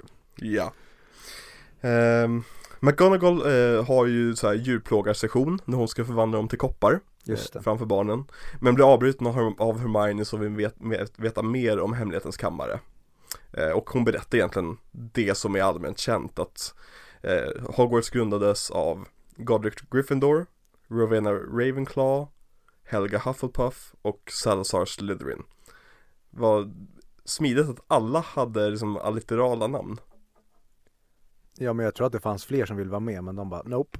Du heter inte samma sak i Du förnamn som efternamn typ. heter eh, Anders eh, Blubbla-blubb. Tyvärr, det måste vara Anders Abablab Ja. eh, Som ska, frå, från och med nu, när vi pratar om det femte elevhemmet, då är, heter, då är det Blablablab. Nej, ab, Ab- ablablab. ablablab. Anders Ablablab. Exakt, hette grundaren. Hur som helst, Salazar Slytherin höll inte med de andra skaparna om att alla troll, alltså trollkunniga människor skulle få gå på skolan. Och ville därför skapa en slags, vad ska man säga, säkerhetsåtgärd. Så han skapade hemligheternas kammare där han hade ett hemskt monster. Som någon dag skulle då släppas lös och döda alla. Eh, men ingen kammare har någonsin hittats. Återigen, Albus Dumbledore. Hur bra koll har du på din arbetsplats? Ja. Men på riktigt, om det är liksom Vi kommer komma till att den öppnades ju tidigare. Och Mm. den har ju varit på tapeten tidigare. Mm. Efter den incidenten Varför inte bara Bita det sura äpplet och ta in lite mugglare med modern teknologi som kan genomsöka slottet Eller bara kolla så att så här, okej Alla rören, går de någonstans? Nej okej, det här röret har inget vatten i vi, vi kan väl öppna upp och kolla vad som är nedanför här i alla fall Ja, mm. och det, ja, det kommer i och för sig nästa men liksom, vad heter det? Marauders Map Ja. Måste finnas andra sådana grejer eller var det bara att de fyra grabbarna var superkartskapare eller? Ja eh, men, men barnen börjar misstänka Malfoy för han håller på att smygrassa sig i typ var, var och varannan scen Mm. eh, Och Hermione har en plan om att använda något som kallas för Polyjuice-elixiret Där man kan förvandla sig till andra människor Och de ska då bli Crab och Goyle och någon random brud Så att Malfoy kan avslöja att det är han som är eh, The heir of Slytherin Känns som en otroligt omständlig plan och eh, Ja, jag minns att det där Polyjuice elixiret tar så jäkla lång tid eh, att göra. Mm. De håller på i flera månader. ja precis Kul om, eh, ja nu misslyckas ju Hermione, Mhm. men kul om de hade dött. Ja, precis ja. Det som händer sen är ju då quidditch Ja, Och Harry blir ju attackerad av en eh, bludger, heter det väl? eh, j- Klonk nej, Klonken är den andra, vad fan heter de? Skriv in till eh, 100 mick Nej Men vad i helvete? Klonken, Kvicken och Jag vill ju säga jagare men det är ju en position mm. Dunkare heter de? Dunkare. Ja, Ja, han ska dunka Harry gul och blå. Eh, Nej men Harry blir attackerad av en dunkare som inte vill ge upp eh, Även efter att Harry har fångat Kvicken då Och vunnit matchen. Mm. eh, Harry bryter armen men Gilderoy fucking Lockhart! Kommer och försöker laga armen då genom att eh, plocka bort alla de brutna benen. Nej men han tror, jag, alltså Lockhart är inte medveten om vad den gör väl Utan han blir väl också förvånad över att, jaha det var det här det blev. Ja men, Det var någonting, alltså han säger ju någonting nästan som broken arm ja, men eh, Mend, men det blir liksom brack i arm. Eh, Mendo! Japp, Och så är det så episkt att han har inga ben kvar så han, ja men positiva, den är inte bruten längre. Exakt. Och Harry är ju då otacksam Så han får ta sig till sjukstugan istället så att hans ben får växa tillbaka. Och Hagrid är där, varför hjälper inte han honom? Ja precis, Hagrid är tydligen medicinska mästaren på det här slottet. Ja förlåt, de vill ha västerländsk medicinkonst, de vill inte ha någon mambo jumbo till den här grejen för att Ja. Harry är ju för viktig. Ja, Men för fattiga, Ron Weasley, som ingen ja. bryr sig om. Skicka honom inte till en vanlig doktor, skicka ut honom till tokgubben Men Harry får i alla fall dricka eh, Skelettovex Heter det på svenska. Ja, eh, Som kommer göra så att hans eh, arm, eller ben i armen växer ut igen. Tydligen ska det göra jätteont Även fast det inte kommer tillbaka i filmen att det gjorde jätteont. Mm. de, de förklarar verkligen väldigt detaljerat. Mm. Jag minns på ett sätt när jag läste när jag var barn att alltså, oj det här är typ det obehagligaste jag varit med om. Ja, Alltså tänk dig att ha den armen och känna att skelettet växer tillbaka ja i verkligen De typ trycker ut vener och allting Ja. Men han vaknar i alla fall mitt i natten av en röst som säger, säger att man ska mörda, kill, kill. Och sen så ser han Dobby på sängen. Och Dobby fortsätter ju förklara då om sitt självskadebeteende och även att liksom, han har legat bakom all skit som Harry har blivit drabbad för hittills. Förutom då liksom, attentatet mot Finch, David Finchers katt. Mm. Eh, det är som eh, att de inte kom in på Platform 9 and 3 quarters eh, Vad mer? Eh, dunkaren och så vidare liksom Allting, Mm. det, är Do- det är Dobbys fel för att han vill inte att Harry ska vara på skolan Vet du vad de hade kunnat lägga in där även för att få en till grej? Ja? Att någonting med flumpowder grejen var Dobby som mixtrade med det 100% Men eh, där är bara Harry en sopa, så det, Mm. Det släpper vi Men han kom ju nästan rätt Men det där är intressant att när han ligger i sjukhusflygen och Mm. hör det, för Mm. de kommer ju in med ehm, Colin Ja exakt, visst är han nummer två? Ja. Precis Och där är återigen konstigt att har de ingen, är inte Madame Pomfrey där och vakar eller så har de ingen i receptionen där som ser till att ingen kommer in när det ligger sjuka människor? Eller kan folk bara springa ut och in som de vill på natten där? Fast Dobby kan ju teleportera sig Nej men jag menar att då borde ju Harry vara alltså, fri från misstanke efter det, för att han har ju legat där inne. Men är fortfarande misstanken då att han har skickat monstret på någon? Ja precis, Att han, exakt har, han har legat med sin mobil där inne och bara Döda den, ta den nu Men kom och gör det själv Nej jag kan inte, jag ligger på sjukhuset Jag har aldrig ens reflekterat över det, han har ju faktiskt alibi Ja. för ett, en av gångerna Han ligger med en trasig arm Ja! Men då är det väl just det att, ja men han kan ju ha öppnat The Chamber of Secrets i början ändå Ja, Så att precis. skadan redan skedd Mm. Och jag slänger ut den redan nu Att om man ska, alltså Tom Dolder hade inte varit bättre med att vänta med att släppa ut basilisken tills han har fått tillbaka sin fulla styrka än att börja göra det liksom, att det finns en möjlighet att någon kan börja leta efter honom och eventuellt stoppa honom från det här. Är det inte Ja. bättre att skolan bara lever på som vanligt? Han tar över Ginny och sen kommer han tillbaka och sen gör vi mayhem. Mm. Det känns så dumt, eller är det för att han är för ivrig? Jag måste börja det här nu, jag kan inte vänta. Ja, det är väl det. Fast jag tror också att det är lite grann att desto mer han får Ginny att göra desto starkare är hans dragningskraft från liv, Ginnys livsenergi. Så det kanske är så att om han bara tagit med Ginny ner i kammaren och låtit henne vara där så kanske det inte hade funkat. Utan hon kanske måste göra saker för honom för att han ska kunna utnyttja energin eller någonting. Mm. Det där är väl så typiskt a wizard did it eh, svar på det hela. Men eh, om man ska liksom försöka förklara det logiskt så. Mm. Men jag tänker också på hela Ginny-grejen. Mhm. Eh, för nu när vi spelar in det här så har jag inte kommit mer än till Professor Sprouts lektion i boken. Eh, så jag ligger efter så att härifrån så blir det mindre jämförelse Mm. bok versus film från mitt håll. Men just Ginny Dolder-grejen. Mm. Minns du om det är så i boken att det uppenbart är så att hon blir förälskad i honom och liksom det här är hennes crush som hon skriver dagbok med som sen liksom tar över henne och får henne att göra saker som en besatt flickvän av en äldre pojkvän. Eller Nej. missar hon den grejen att hon, det är bara ren magi, att hon skriver med honom och hon blir övertagen. Jag tror att det är ren magi. För de försöker, i filmen i alla fall är det väldigt tydligt att Ginny är not to blame. Alltså på något sätt. Eh, han säger till det men hon var, hon var inte så medveten om det här.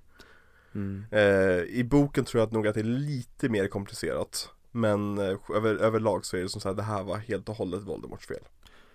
Ja, det är kul sen att hon blir kär i Harry Potter. Hon har verkligen en fäbless för Voldemort. Ja verkligen, det är därför hon blir kär i Harry Potter. Ja, Horcrux eh, Golddiggern. Oh my gosh, jag Wow, you're such a sexy Horcrux. Ja. Can I be your girlfriend? Hur som helst, Madame Pommes frites och McGonagall kommer in med, och Dumbledore Kommer in med Han, Collins. Ja. Precis, den jäveln.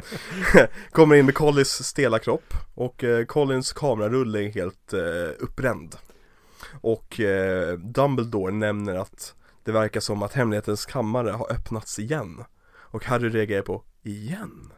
Mm. Intrigen tätnar Undrar vad som händer härnäst? Ja. Härnäst händer att eh, barnen är i badrummet och bygger Polyjuice elixir och blir antastade av ett stönande spöke. Just det, som eh, känns eh, lite för gammal för att gå på den där skolan eller? Kan ju vara för att de spelas av typ en 35-åring. Ja, Ja, jag vet mm. inte. men hon har en väldigt eh, anti 35-årings röst. Hon låter Ja. mer som en fyraåring. Moaning Myrtle i alla fall. moaning, moaning, Myrtle. Moaning Myrtle introduceras och är jätteirriterande. Eh, jag, eh, ja, nej. Ja, hon är verkligen jättejobbig. Sen så här, hon är ju klockren, alltså adapterad från Ja, ja. boken. Men hon är jätteirriterande. Och eh, när dyker hon, hon dyker upp i fyran igen va? När Harry sitter i badet va? Exakt. Och sen har hon en ganska viktig funktion i sjunde boken, Mm. eller hur? Exakt. Mm. Hon vet ju vart eh, Hon vet vart Rowena Ravenclaws dotters spöke är. Ja, och sen ska de efter diademet va? Ja, det är det. Hon, hon vet att, Ja att, men att det, grå visst är damen- diademet den horcruxen? Ja precis, det, hon, vet Just det. att, hon vet att grå damen, eller vad den heter, är Ravenclaws eh, dotter. Just Hon informerade, har för mig, någonting Mm. sånt. Eh, och sen, efter att de, efter att Moaning Myrtle har in- introducerats, så har vi då duellklubben med Gilderoy fucking Lockhart! Där han bara får ah, äga scenen igen. Och Severus Snape Och Severus Snape, det är väldigt bra samspel mellan de två. mm. Det här är Snape bara He doesn't give a fuck Ja men och där, där är det så jävla nice att där är Snape liksom som en av de andra killarna, eller i alla fall Harry och Ron och dem att så här, den här idioten, Mm. liksom jag orkar inte. Ja men det här är typ första tillfället där man faktiskt skulle kunna ha en scen där Harry och Snapes blick möts i ett slags samförstånd. Att look at this fucking idiot. Ja, Nu händer inte det, men det skulle kunna vara med. men jag tror också det hade, det hade fuckat liksom för mycket av den här självklara hatet. Ja. Där tror jag, men i en liksom, vad säger man, en mer nyanserad värld där Harry inte är riktigt säker. Fast nej, jag håller fan med dig där i och med att Quirrell säger att Snape försökte rädda honom i första. Mm. Jo, precis, för det är det Dumbledore säger i slutet när, när eh, Harry frågar honom i sjukhussängen. Mm. Att eh, Quirrell sa att eh, Snape försökte rädda mig. Mm.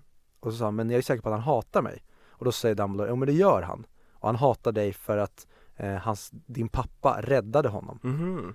Ehm, så där, Det är ju med i boken.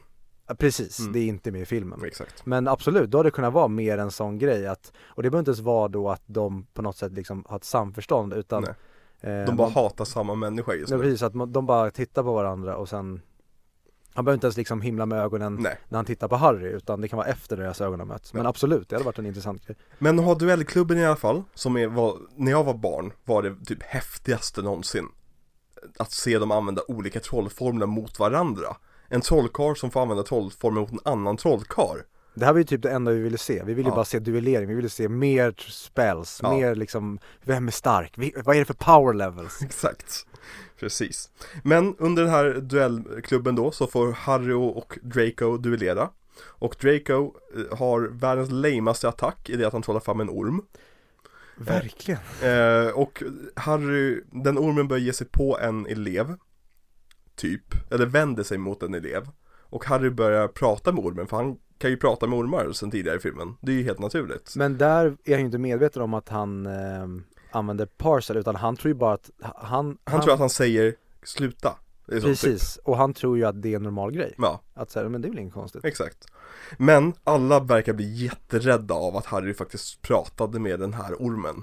Eh, Och han får sen också förklarat för sig att det bara var Salazar Slytherin praktiskt taget som kunde prata med ormar. Och Mm. att det här betyder någonting, vi vet inte vad det betyder.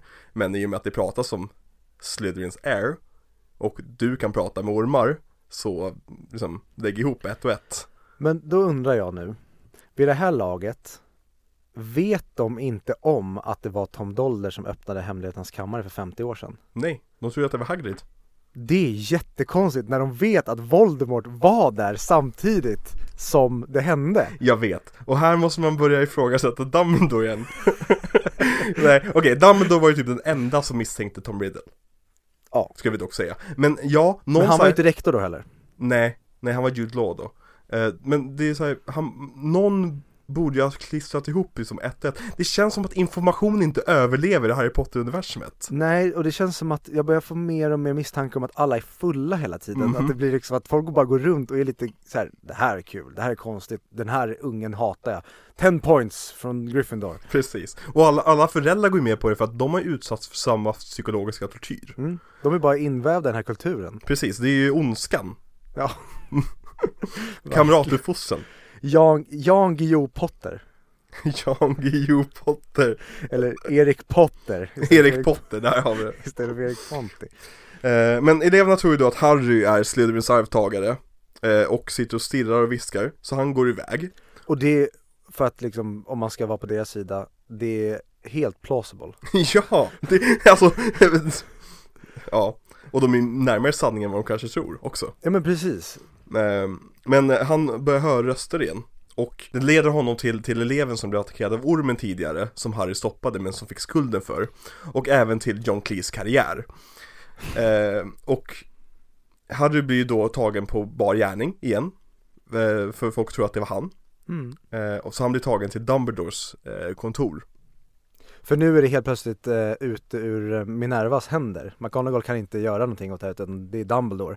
Precis. Men då återigen, varför, så här, varför säger hon inte bara till Harry att bara, du behöver bara gå och prata med Dumbledore? mm. För att hon vet ju att Dumbledore är ju korrupt så att han kommer inte sparka Harry. Precis Och Harry, när han kommer upp till Dumbledore så ser han sorteringshatten där då Just det. Och så frågar han den så här, men du Är du säker på att jag inte ska vara Slytherin?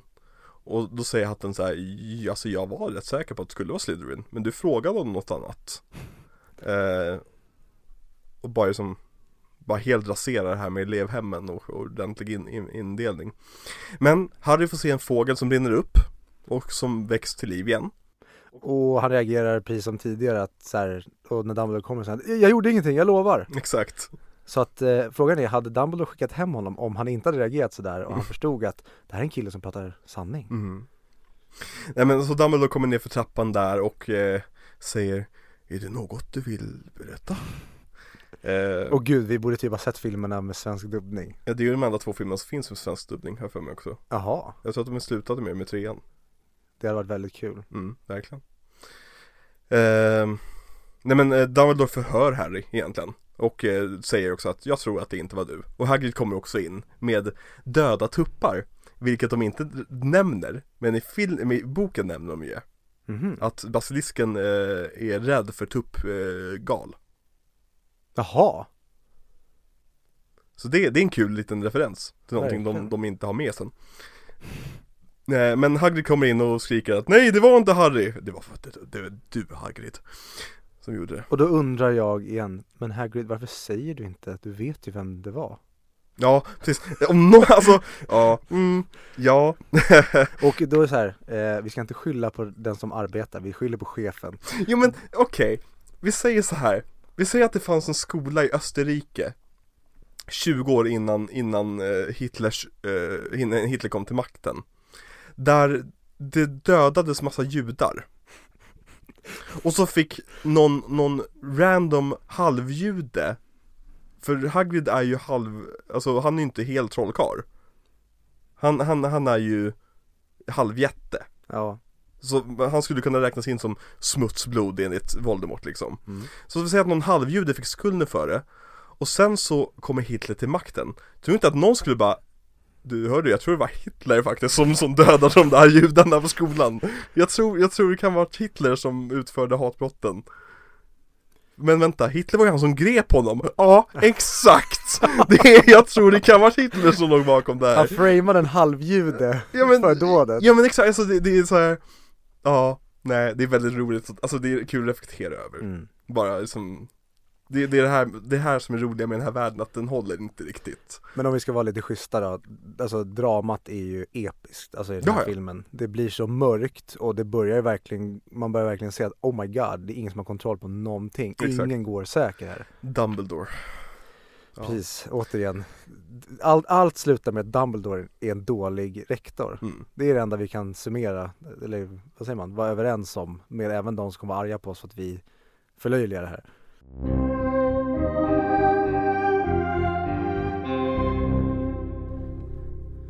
Var var vi? Jul på Hogwarts!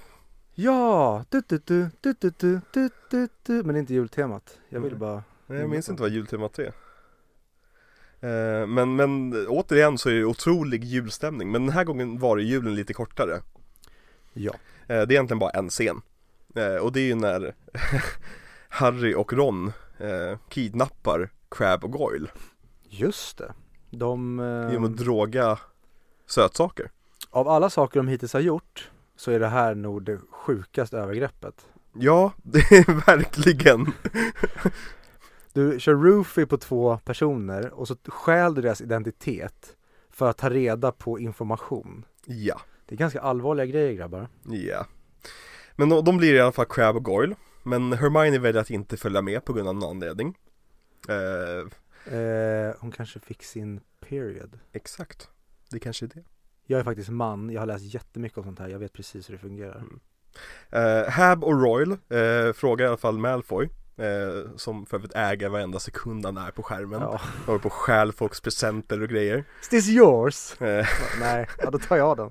ja, men de, de håller på att fråga eh, Malfoy i alla fall om han känner till vem som ligger bakom attacken Men det gör han inte Utan, men han hoppas att Dumbledore är härnäst Eller Harry är näst eller vad fan han sa Eller nej, att Hermione är Ja. härnäst och, och Ron, eh, ja Men eh, Crary och Gon eh, går tillbaka till toaletten eh, För att de fick ju inte reda på någonting Och där ser de att Hermione har råkat bli katt Ja, Ja, och varför är den här scenen med? Ja, det undrar jag också för att här hade varit, ett, det är ju också bara fanservice att här hade man ju haft, för man ska tajta till det, Mm. se till att de bara gör polyjuice-elixir för de två då. Alltså att de behöver inte ens ha med Hermione utan, De behöver inte ens ha med polyjuice-elixiret om jag ska vara helt ärlig Alltså det är bara för att, för att inte göra Malfoy till den misstänkta ja de hade lika gärna kunnat göra en scen bara där de sitter och lyssnar på dem. Ja Ja men Men, det är ju en väldigt cool grej i andra boken så att det är ju en så här, okej men vi måste ju på något sätt göra det, ja men då gör vi det så här och då gör de det väldigt troget. Precis, och det här är väl egentligen det som många eh, filmskapare går i, eh, den fällan som många filmskapare går i när det kommer till att adaptera en bok. Att de kan köra med saker som inte är så, det behövs inte för filmen, men det var en stor grej i boken, så då måste vi ha med det här. Mm. Eh, men det, är inte så jättefarligt i den här, alltså det är ju en snabb sekvens egentligen. Ja, alltså jag tycker det är en, en jättebra grej, alltså att om vi så är på ett mysteriespår, Mm. då är det en klockren spy-grej att göra. Ja, precis, att vi infiltrerar Slytherin Exakt, exakt. och verkligen får first hand information. Vi frågar personen vi misstänker rakt ut. Mm. Och det är inte han. All right, ja men då är vi tillbaka på square one. Precis, exakt. Och på tal om Square, Square One så är det äntligen dags för plotten att avancera lite grann. För att Harry upptäcker att någon har kastat en dagbok in i stönande Myrtles toalett. Det här påminner lite om när Peter Parker hittar folders. Ja, du menar i. Amazing Spider-Man? Mm. Ah, Okej. ja. Eh, nej men den här dagboken i alla fall, den är helt tom. Men när han skriver i den så svarar någon som säger sig heta Tom Riddle. Eller Tom eh, Gus Mervolodolder. Eh, Ja, för han har inte Gus på engelska. nej, Utan det är bara i svenska. ja. För att få till anagrammet. Ja, som är latinskt på svenska Egosum Just det. Ehm, Ja, Eh, men, men eh, hur som helst, eh, när Harry fortsätter skriva i boken så, så er- erbjuder sig Tom, Tom Riddle att visa vad som hände för 50 år sedan när kammaren öppnades senaste gången. Och då får vi se en ung student som heter Tom Riddle som går runt på Hogwarts och han möter Jude Law och säger att han inte vill åka hem. För er då som inte förstår att Jude Law då spelade Dumbledore ehm, så är det, när vi säger Jude Law så menar vi unga Dumbledore. Ja, exakt.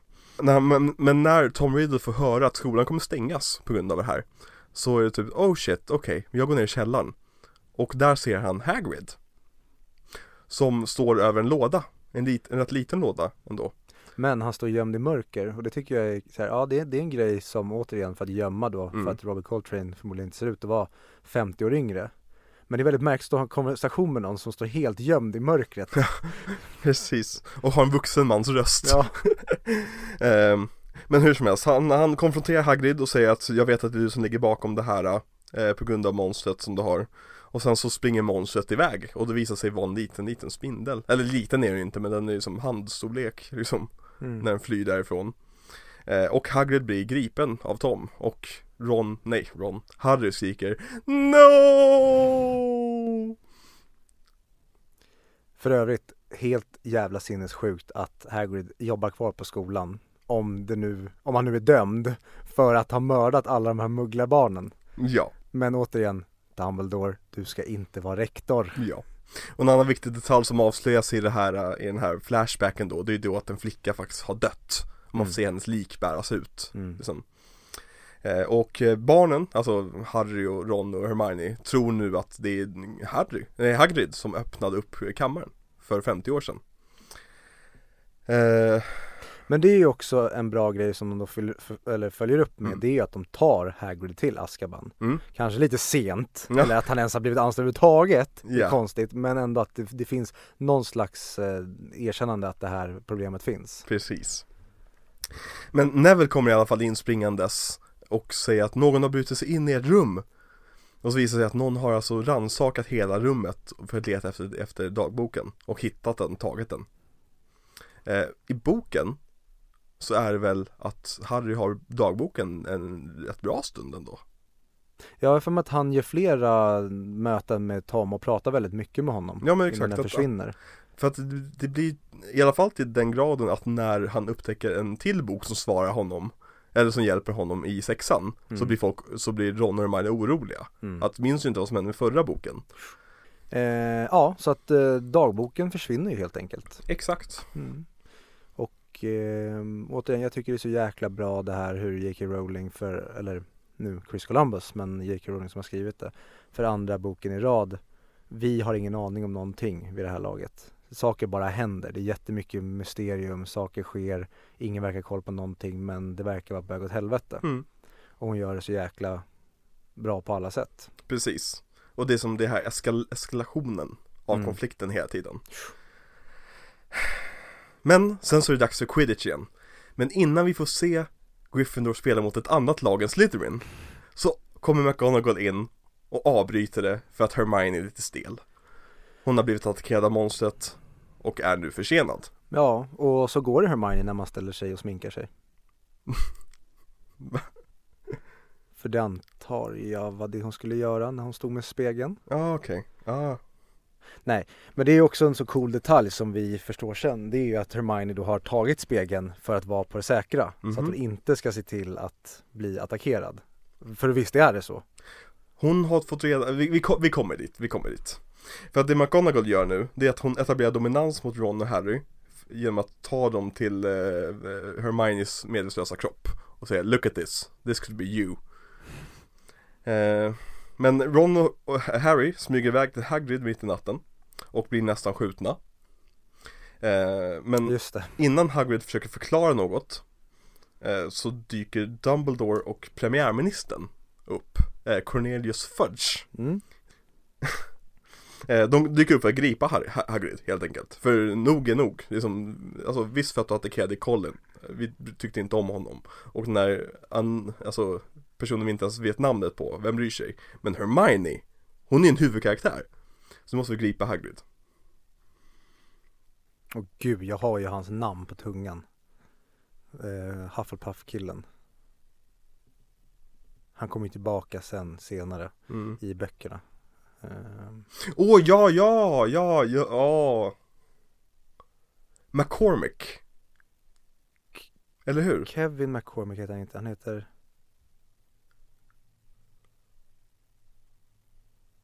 Col, nej. Åh, jag hatar sånt, men ja, ja. Eh, men innan de hinner gripa Hagrid så dyker Lucius Malfoy upp med ett beslut från styrelsen på Hogwarts som att eh, Dumbledore, din inkompetens har nått sin gräns. Det där Och- rimmade. Eh, och nu får du sparken. Ja, och då tänker vi som tittare att äntligen Äntligen kan det bli lite uppstyrt på den här skolan. Eleverna ska inte längre skada sig vid varje lektion. Eh, och det, det är det Lucius Malfoy vill också, uppenbarligen. Han bryr sig bara om barnen. Ja, för hittills är ju Lucius Malfoy den goda personen och Harry har ju blivit inlurad i Gryffindor men han hör ju hemma i Slytherin. Det är ju det hela den här bokserien och filmserien hittills har handlat om. Ja, ja. Enda anledningen varför Ha- Harry ville vara med i Gryffindor, det är ju för att Ron var med i Gryffindor. Ja, Och det är såhär, ja snälla var låt mig vara min enda vän. mm. Eh, men, eh, både Dum- när Dumbledore blir vägsläpad, eller vägsläpad, går därifrån. vad roligt det hade varit att se Richard Harris släpas iväg. Eh, så säger han eh, random visdomsord ut i luften. För att eh, Ron och eh, Harry står gömda med osynlighetsmanteln på sig. Och ingen reagerar särskilt mycket utöver okej det var märkligt. Och sen gör Hagrid samma sak. Eh, och han säger att man ska följa spindlarna. Eh, och sen så går, tas han därifrån. Och där stärks ju faktiskt eh, Lucius och styrelsens case till varför de ska få sparken. För att Båda det här är ju två. två personer som är knäppa i huvudet som bara står och pratar rakt i luften och pratar om spindlar och olika saker. Ja. Så att där är återigen, eh, tack Lucius Malfoy för att du verkar vilja den här skolan väl. Precis, exakt.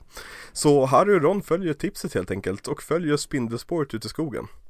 Och där träffar de på Aragog. Som är då en gigantisk spindel. Som är då det här monstret som Hagrid hade för 50 år sedan. Eh, Aragog förklarar för dem att nej nej det finns ett annat monster som är den som faktiskt dödar dem. Och jag är inte skyldig till att döda någon. Men jag ska skicka alla mina barn på er nu. Så att det jag sagt innan kanske inte riktigt längre är så trovärdigt. Som jag skrivit i mina anteckningar Aragog svär sedan på att han aldrig har dödat någon Punkt Han försöker sedan döda Harry och Ron. Och de blir jagade av spindlarna. Och eh, Harry, det här är kul, det, här uppfattade jag inte först när jag var liten och såg det. Men Harry använde sig av samma trollformel som Tom Riddle använde sig mot Aragog. Mm. Vilket Han- är jävligt coolt, han verkar ha han lärt sig den snappar upp därifrån. det liksom. mm. Det är jättehäftigt. Faktiskt. Mm. Och det är inte första gången det händer. Eller det är första gången det händer, men det kommer hända igen I seriens gång Att han snappar upp en troll- trollformel från en annan person Ja för sen är det Sectum Sectus Sempra, Sempra. va? Ja. Mm. För övrigt episkt när den används Ja, Han bara nej vad har jag gjort för någonting? Japp Men men, när de tror att allt, allt hopp är ute så kommer bilen, den flygande bilen som har Mm. blivit medveten helt plötsligt Deus ex machina Ja, det är inte Hermione den här gången i alla fall eh, Kul om det hade varit stela Hermione Get in! Jag kan inte vrida mig Och så Ja. sitter hon som du vet eh, Barbie i Toy Ja, Story ja, 2 som kör bilen. Kan inte röra på händerna men hon kör den. Ja. Eh, Bilen räddar dem i alla fall. Passande Eh, nog. Ja, För och, att storyn ville det. Precis exakt. Och återigen Vad är syftet med den här sekvensen? eh, det, det frågar ju Ron också. Ja, det gör den faktiskt. Precis, vad, han säger faktiskt rakt ut, vad fick vi reda på? Och då sa de, vi fick reda på att Hagrid inte öppnade hemligheternas kammare. Baserat på en mördarspindels ord Som har sagt att jag har aldrig mördat någon och sen så låter han hans barn mör, försöka mörda dem. Exakt, exakt. Om jag hade varit Ron och Harry så hade jag inte listat ut mysteriet till slut För jag hade varit för, jag hade så här, spindeln i skurken. Ja, jag släppt Dumbledore. Eldkastare. Eh, Hej, eh, Lucius Malfoy. Ja. Det, det är Harry Potter. Eh, du, jag vet vem, eh, det är den här spindeln som är i skogen där. Och han bara, vad bra, vi har löst problemet. Ja precis, exakt Let me take care of it. Mhm.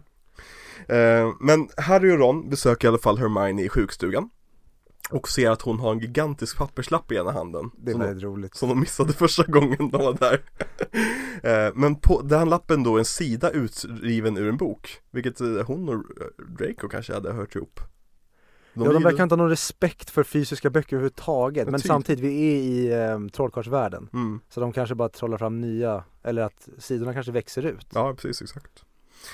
Men det är en boksida som beskriver ett mytologiskt djur, basilisken. Som då är en stor orm som spindlar inte tycker om och som kan döda folk med sin blick. Eh, Harry och Ron inser att det är då bas- basiliskens röst som Harry har hört och att den rör sig genom eh, avloppssystemet på Hogwarts. För det har Hermione så snällt skrivit ut, pipes. S- Gud sen när de är nere i hemlighetens kammare och basilisken jagar honom. Vad det måste lukta bajs. Måste lukta Han har krälat runt i bajs under hela skolåret. Japp Bajs, kiss och massvis av sperma Tänk på att det, det Mycket knark där som är urinen. magisk knark Ja, Det är därför den är helt galen Wizard Chuck. Precis, exakt Men de inser i alla fall att ingen har dött än på grund av att de alltid har sett basiliskens blick i reflektioner Mm. I spegel, i vatten, genom John Cleese karriär liksom det är, de, Ingen har riktigt kollat rakt på eh, På basilisken Nej. Vilket är eh, hell of a coincidence men Återigen, J.K. Rowlings fantasi. Ja, jag vet, det är underbart Mm. Det är verkligen så här Hon skapar sig, hon skriver in sig ett problem som hon måste lösa för att hon kan inte ha ihjäl barn Ja. i boken på det sättet liksom eh, Och kommer på den här biten liksom Hon skulle ju bara kunnat gjort att djurets kraft var att den försenade folk Så att den lättare kunde äta upp sina offer Mm. Men nej, hon, hon måste skriva runt sig och det, det är bara så fantasifullt alltihopa ja, det är otroligt. Eh, och samtidigt har lärarna hittat då ett meddelande om att Ginny Weasleys kropp kommer ruttna i hemlighetens kammare.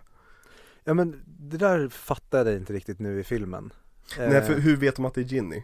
Hur vet de att eh, det är Ginny Weasley som är borta? För vi tänkte ju på det att ingen vet ju att Harry och Ron är borta. Eller det är Nej. ingen som har inventerat dem i alla fall. Nej, Men de, precis. de står bakom ett hörn och lyssnar. Exakt. Och det är återigen, man kanske inte kan börja liksom titta på de här sömmarna men vid just den scenen tycker jag det är en rimlig fråga att ställa sig. Att så här, hur vet ni det? Ni har Mm. inte ens koll på vad som finns överallt på slottet. Exakt. Hon kanske har ramlat ner i en spricka någonstans och har dött på annat sätt. Eller har någon- gått på toa på en våning som inte används ofta. Liksom det, Vad kul att om hon, hon har typ gått och lagt sig. har precis lagt och så. De har bara kollat in och bara så här, nej men hon är inte på sitt rum. Och sen så stänger de ner skolan. Mm. Och Weasley bara sover genom hela natten. Och när de vaknar då är skolan tom. Ja. För de har stängt det. Men men. Ehm, McGonagall pressar i alla fall Gilderoy fucking Lockhart! Att eh, ge sig iväg att eh, hitta hemlighetens kammare för han har ju skrutit länge om att han vet vart öppningen finns. Det var ju synd att han inte var där för han vet precis besvärjelsen som hade kunnat stoppa det. Ja, verkligen, Säger han ju vid Mrs Norris va? exakt. Mm. David Finch katt. Mm. Eh, sa David Finch. eh, men men, Gilderoy Lockhart ger sig iväg för att eh, göra det här då. Och Harry och Ron tänker att bra, perfekt, vi har massa information som kommer hjälpa honom. Nu går vi direkt till honom och, och eh, informerar honom. Men när de kommer till hans kontor så märker de att han håller på att packa sina väskor. Också märkligt att han packar, att han inte bara drar och så Ja. löser han det på något annat sätt. Precis, är inte han magiker också? Skitsamma. Eh, Nej, han är inte så bra magiker. Det är kanske därför. Nja, Ja. han är bra författare. Ja, det visar sig att han har då stulit folks berättelser kan man säga och liksom eh, rensat deras minnen från händelsen och tagit det och sagt att det här är jag som gjort det. Och han är väldigt duktig på att, på att eh, förtrolla folk så att de glömmer saker. Han är ju en jätteduktig journalist. Alltså om Ja, man uppenbarligen verkligen. kan hitta människor med fantastiska berättelser, skriva ner dem på ett grymt sätt Exakt. och sen publicera skiten och bli världsberömd. Varför gjorde han inte på det för? Men han vill bara vara en hjälte. Ja. Här finns det ju en egen berättelse. Barnen hotar ju honom. Ja, vilket Då. är episkt. Men varför?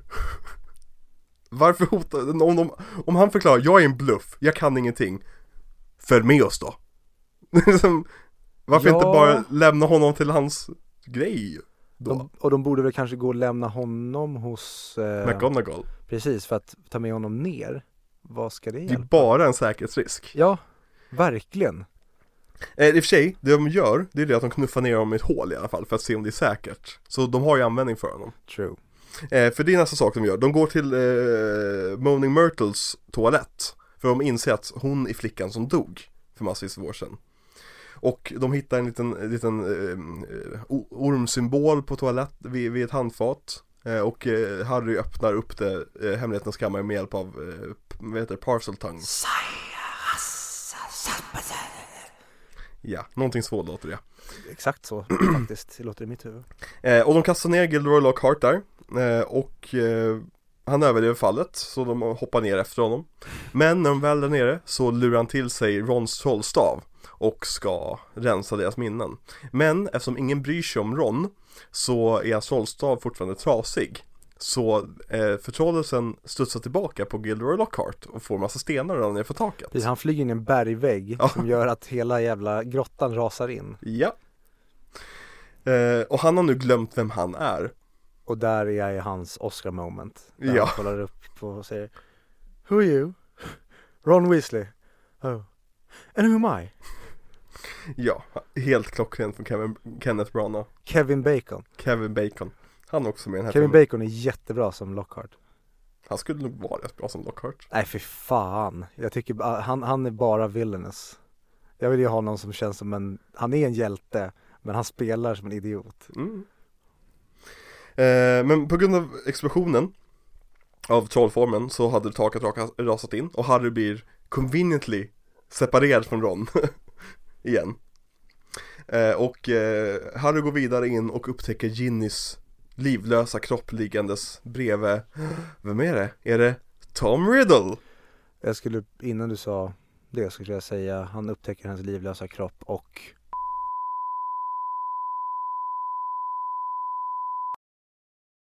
Han gifter sig med henne 20 år senare och döper sitt barn till Albus Severus och då berättar han vad han gjorde med henne när hon låg däckad. Jag vet inte jag försökte styra bort ifrån det obehagliga samtalsämnet genom att låtsas som att du menar att de skulle gifta sig Men du vill styra tillbaka ner till, till att vad, vad är det med dig och, och ta upp äh, barn som har sex i, i, i eh, katakomber? Du har nämnt det i, i veckans avsnitt och även förra veckans avsnitt När du nämnde Stephen King och It jag tar ingen, inget ansvar för någonting jag har sagt här. Mhm Men, eh, okej, jag ska, eh, okej, jag tar tillbaka det jag sa. Utan han involverar ju Tom Dolder i det här också. Exakt Ja, så att de är återigen, det är Tom Dolder har ju two då guys, one girl, one tomb. Tom Dolder har ju då spenderat hela det här året med att penetrera Ginnys sinne med som sin svarta magi eh, Det där lät jättefel, jag menade faktiskt inte att det skulle låta så. Nej, jag, jag var helt säker på Ja, att, nej, nej, jag nu, bara- nu, nu är du igång, ja. ja, ja. Eh, eh, Och förklarar då att jag är Voldemort. Ego sum, Lord Voldemort. Ja. Mitt namn är ett anagram. Jag heter inte Voldemort egentligen, jag heter egentligen Tom Riddle. Eh, Och hans plan är egentligen att använda Ginnys livsenergi till att bli verkligen. Vilket jag alltid tyckte var en jätteball plot point Och vi, vi satt ju och spekulerade igår när vi såg den här filmen att En alternativ historia av den här Hade ju varit att Tom Riddle faktiskt återupplivas där och är att det är han som är Voldemort under resten av att det är en annan elev som är Voldemort. Mm. Eller bara en, an, en tredje alternativ sak, att han återupplivas där och sen blir under bo- böckernas gång rehabiliterad av Harry, Ron och Hermione liksom, med, liksom att de kanske räddar honom en gång eh, och så vidare. Och att sista fighten är mellan honom och Voldemort.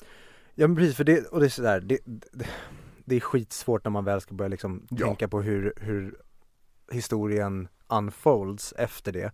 Men det hade varit en jäk, framförallt grejen hade varit jäkligt cool med att, ja men tänk att ha en god Tom Riddle. Ja, exakt. Alltså nu får vi ju Harry i form av den, i och med att han delar mind med Mm. Voldemort på det sättet. Men det var cool, samtidigt då hade man skrivit ut Harry på ett sätt och gjort honom mindre viktig. Men det har varit coolt att verkligen se Dolder versus Voldemort sen. Mm. Att han är så här, jag är du, men jag är vad du kunde ha blivit. Precis, exakt. Lite det som Harry Med typ- kärlek som ett återkommande tema. Precis, så det är verkligen en, en intressant grej med, Mm. eller då att om vad hade hänt om det var den Voldemort, eh, för det är olika Voldemort. Ja. Och det är det som är så jäkla coolt, att beroende på ja, när horcruxen skapades Mm. så är det liksom olika mm, ehm, Olika snapshots. Ja men precis. Mm. Och den skulle kunna bli en helt annan, det blir liksom som ett multiverse. Precis. Det har verkligen varit coolt att se, okej men om Voldemort kommer tillbaka i redan tvåan, Mm. hur hade resten av bokserien kunnat se ut då? Precis. Nej men det är ett intressant, ett intressant eh, tanke, intressant tankelek. Eh, så eh, Johan Kathleen eh, Rowling heter hon väl? Mhm. If you hear us um, you can contact us and we can write this because you seem uh, like now you want to write scripts but you should leave Fantastic Beast uh, now and uh, do um, the multiverse of Harry Potter. The, the, the, the many faces of Voldemort you can call it. Mm. I give you that title for free. Eh, hur som helst. Eh, Voldemort, Tom Riddle, eh, Toldemort, Tom Demort kan, kan vi kalla honom. Tom Demort bussar basilisken på Harry helt enkelt. Mm. Eh, men då kommer Fawkes. Eh, Deus Ex Machina dyker upp. Exakt, Dumbledores Phoenix kommer och eh, klöser ur ögonen på, på basilisken. Passande nog. Och vi ska säga, Så nu är basilisken ofarlig. ja, och vi ska säga för er som inte vet vad Deus Ex Machina är så är det en term då där någonting, eller nämnde vi det förra? Nej, Men någonting med regnet vet jag. Men jag kanske inte förklarade vad det var. Regnet? Jag kanske bara, men just att mitt hus brinner och helt plötsligt börjar det regna. det här Att nämnde du inte förra veckan. jag nämnde när vi har spelat in. Nej, Jo. Det måste varit en 100 mick då du tänker på. Nej, jag har sagt det idag. Nej, Jo, det har jag. nej, Men du kan inte säga nej när jag vet att jag har sagt det. när gjorde du det? Ja, jag vet inte om det var mellan att vi spelade in men jag har sagt det när vi har suttit här. Jaha, Att jag tog det som exempel när vi gjorde en jämförelse med Deus Ex Machina i förra avsnittet. Att det är ungefär som att någons hus brinner och det helt plötsligt börjar regna. Ja, att det är väldigt passande för plotten. jag måste glömt bort det. Men anyway. Ja. Eh, Deus Ex Machina för er som inte vet vad det är så är det då att någonting helt plötsligt förändras som att Gud har påverkat någonting som passar in för då till exempel våra hjältar. Att någon förutsättning i berättelsen förändras som gör att, ah vad passande det här var. Mm. Att det inte känns som en naturlig utveckling utan det är någon övre makt som vill att det här ska hända. Ja. Typ en manusförfattare. Eller en Dumbledore. Precis, Ja. och då i det här tillfället då så är det då att Fågel Fenix kommer ner eller Fox kommer ner och förändrar förutsättningarna Mm. så att Harry helt plötsligt kan titta på basilisken. Exakt. Och eh, Harry börjar då fly runt i eh, kloakerna. Eh, efter, och jagas av basilisken. Som luktar väldigt gott. Som luktar strålande gott. Och eh, väldigt snygga close, close-ups basilisken när, när den ska lukta på Harry. Eh, och liksom nära, man ser som att det är Mm. äkta docka som bara kommer fram och ja, ehm. Men Harry lyckas skaka av sig basilisken i alla fall. Och eh, springer ut till Ginny. Genom att han kastar en sten. Ja men vad fan, analogt. Eh, men tas sig ut till gin igen. Men då kommer basilisken från, eh, upp från, från vattnet väldigt häftigt. Eh, men Harry lyckas dra, eh, det glömde jag säga. Eh, Fox har med sig sorteringshatten också för en jävla anledning.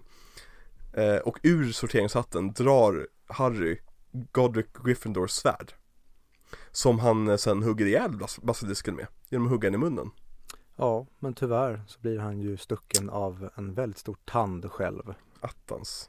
Som, eh, ja, det innehåller gift så att Harry kommer att dö. Japp, men Harry är sån jävla hjälte så han bara bryr sig inte om det. Och istället så bestämmer han sig för att med sina sista andetag Han ska rädda, rädda Ginny och Sava för Voldemort. Så han tar den här jäkla tanden och sticker den rakt i dagboken Och det bara börjar spruta svart bläck ur den där dagboken. Och det är sån häftig och billig effekt. Det är bara någon, någon PA som har stått på, liksom, under, under plattformen med en pump bara. Ja, Eh, Men det gör så mycket. Eh, Bara en sån, sån effekt. Bara för att vi ska känna att det här är någonting obehagligt och levande som vi dödar här. Och eh, Tom DeMorte dör helt enkelt. Ja han eh, på något sätt, han får hål i sig. mm. Ehm, Det är massa plot holes i hans historia Verkligen, och det känns som att de bara återanvänt effekten på hur eh, Smith dör i The Matrix. Det här är väl innan The Matrix? Nej, den är 99. Ja men jag tänker Ja i och för sig, det är 2002. den effekten, ja jag tänkte på hur, hur, hur han dör i trean Det vet inte jag. Ja, det är exakt samma effekt Mm. eh, Men eh, Ginny vaknar i alla fall och förklarar det som att jag hade ingen aning om vad som hände Det var typ som ett, som att jag blev drogad ish. Kul där, det är att den enda skådespelarinsatsen jag kan klaga på i den här filmen, Mm. det är just Ginnys. Så att Ja. när hon säger det, då är inte jag övertygad alls. Så det känns som att hon ljuger för att hon är dålig på att skådespela. Och hon är inte med någonting i den här filmen Alltså hon syns lite här och där och ger blickar Ja, precis, hon aldrig- sitter i bakgrunden och typ tittar någon gång. Ja, det- precis men, men, men hon är ju knappt med i filmen. Nej, hon kanske knappt är med i boken heller, det vet jag inte att hon är mycket i. Du får rapportera på det. Jag kommer komma tillbaka med det. Ja. Men det som händer då är att Harry helt enkelt accepterar sin död. Och sen så, eh, chockerande nog, i andra boken i en sju bo, bok, böcker lång serie. Så dör hjälten.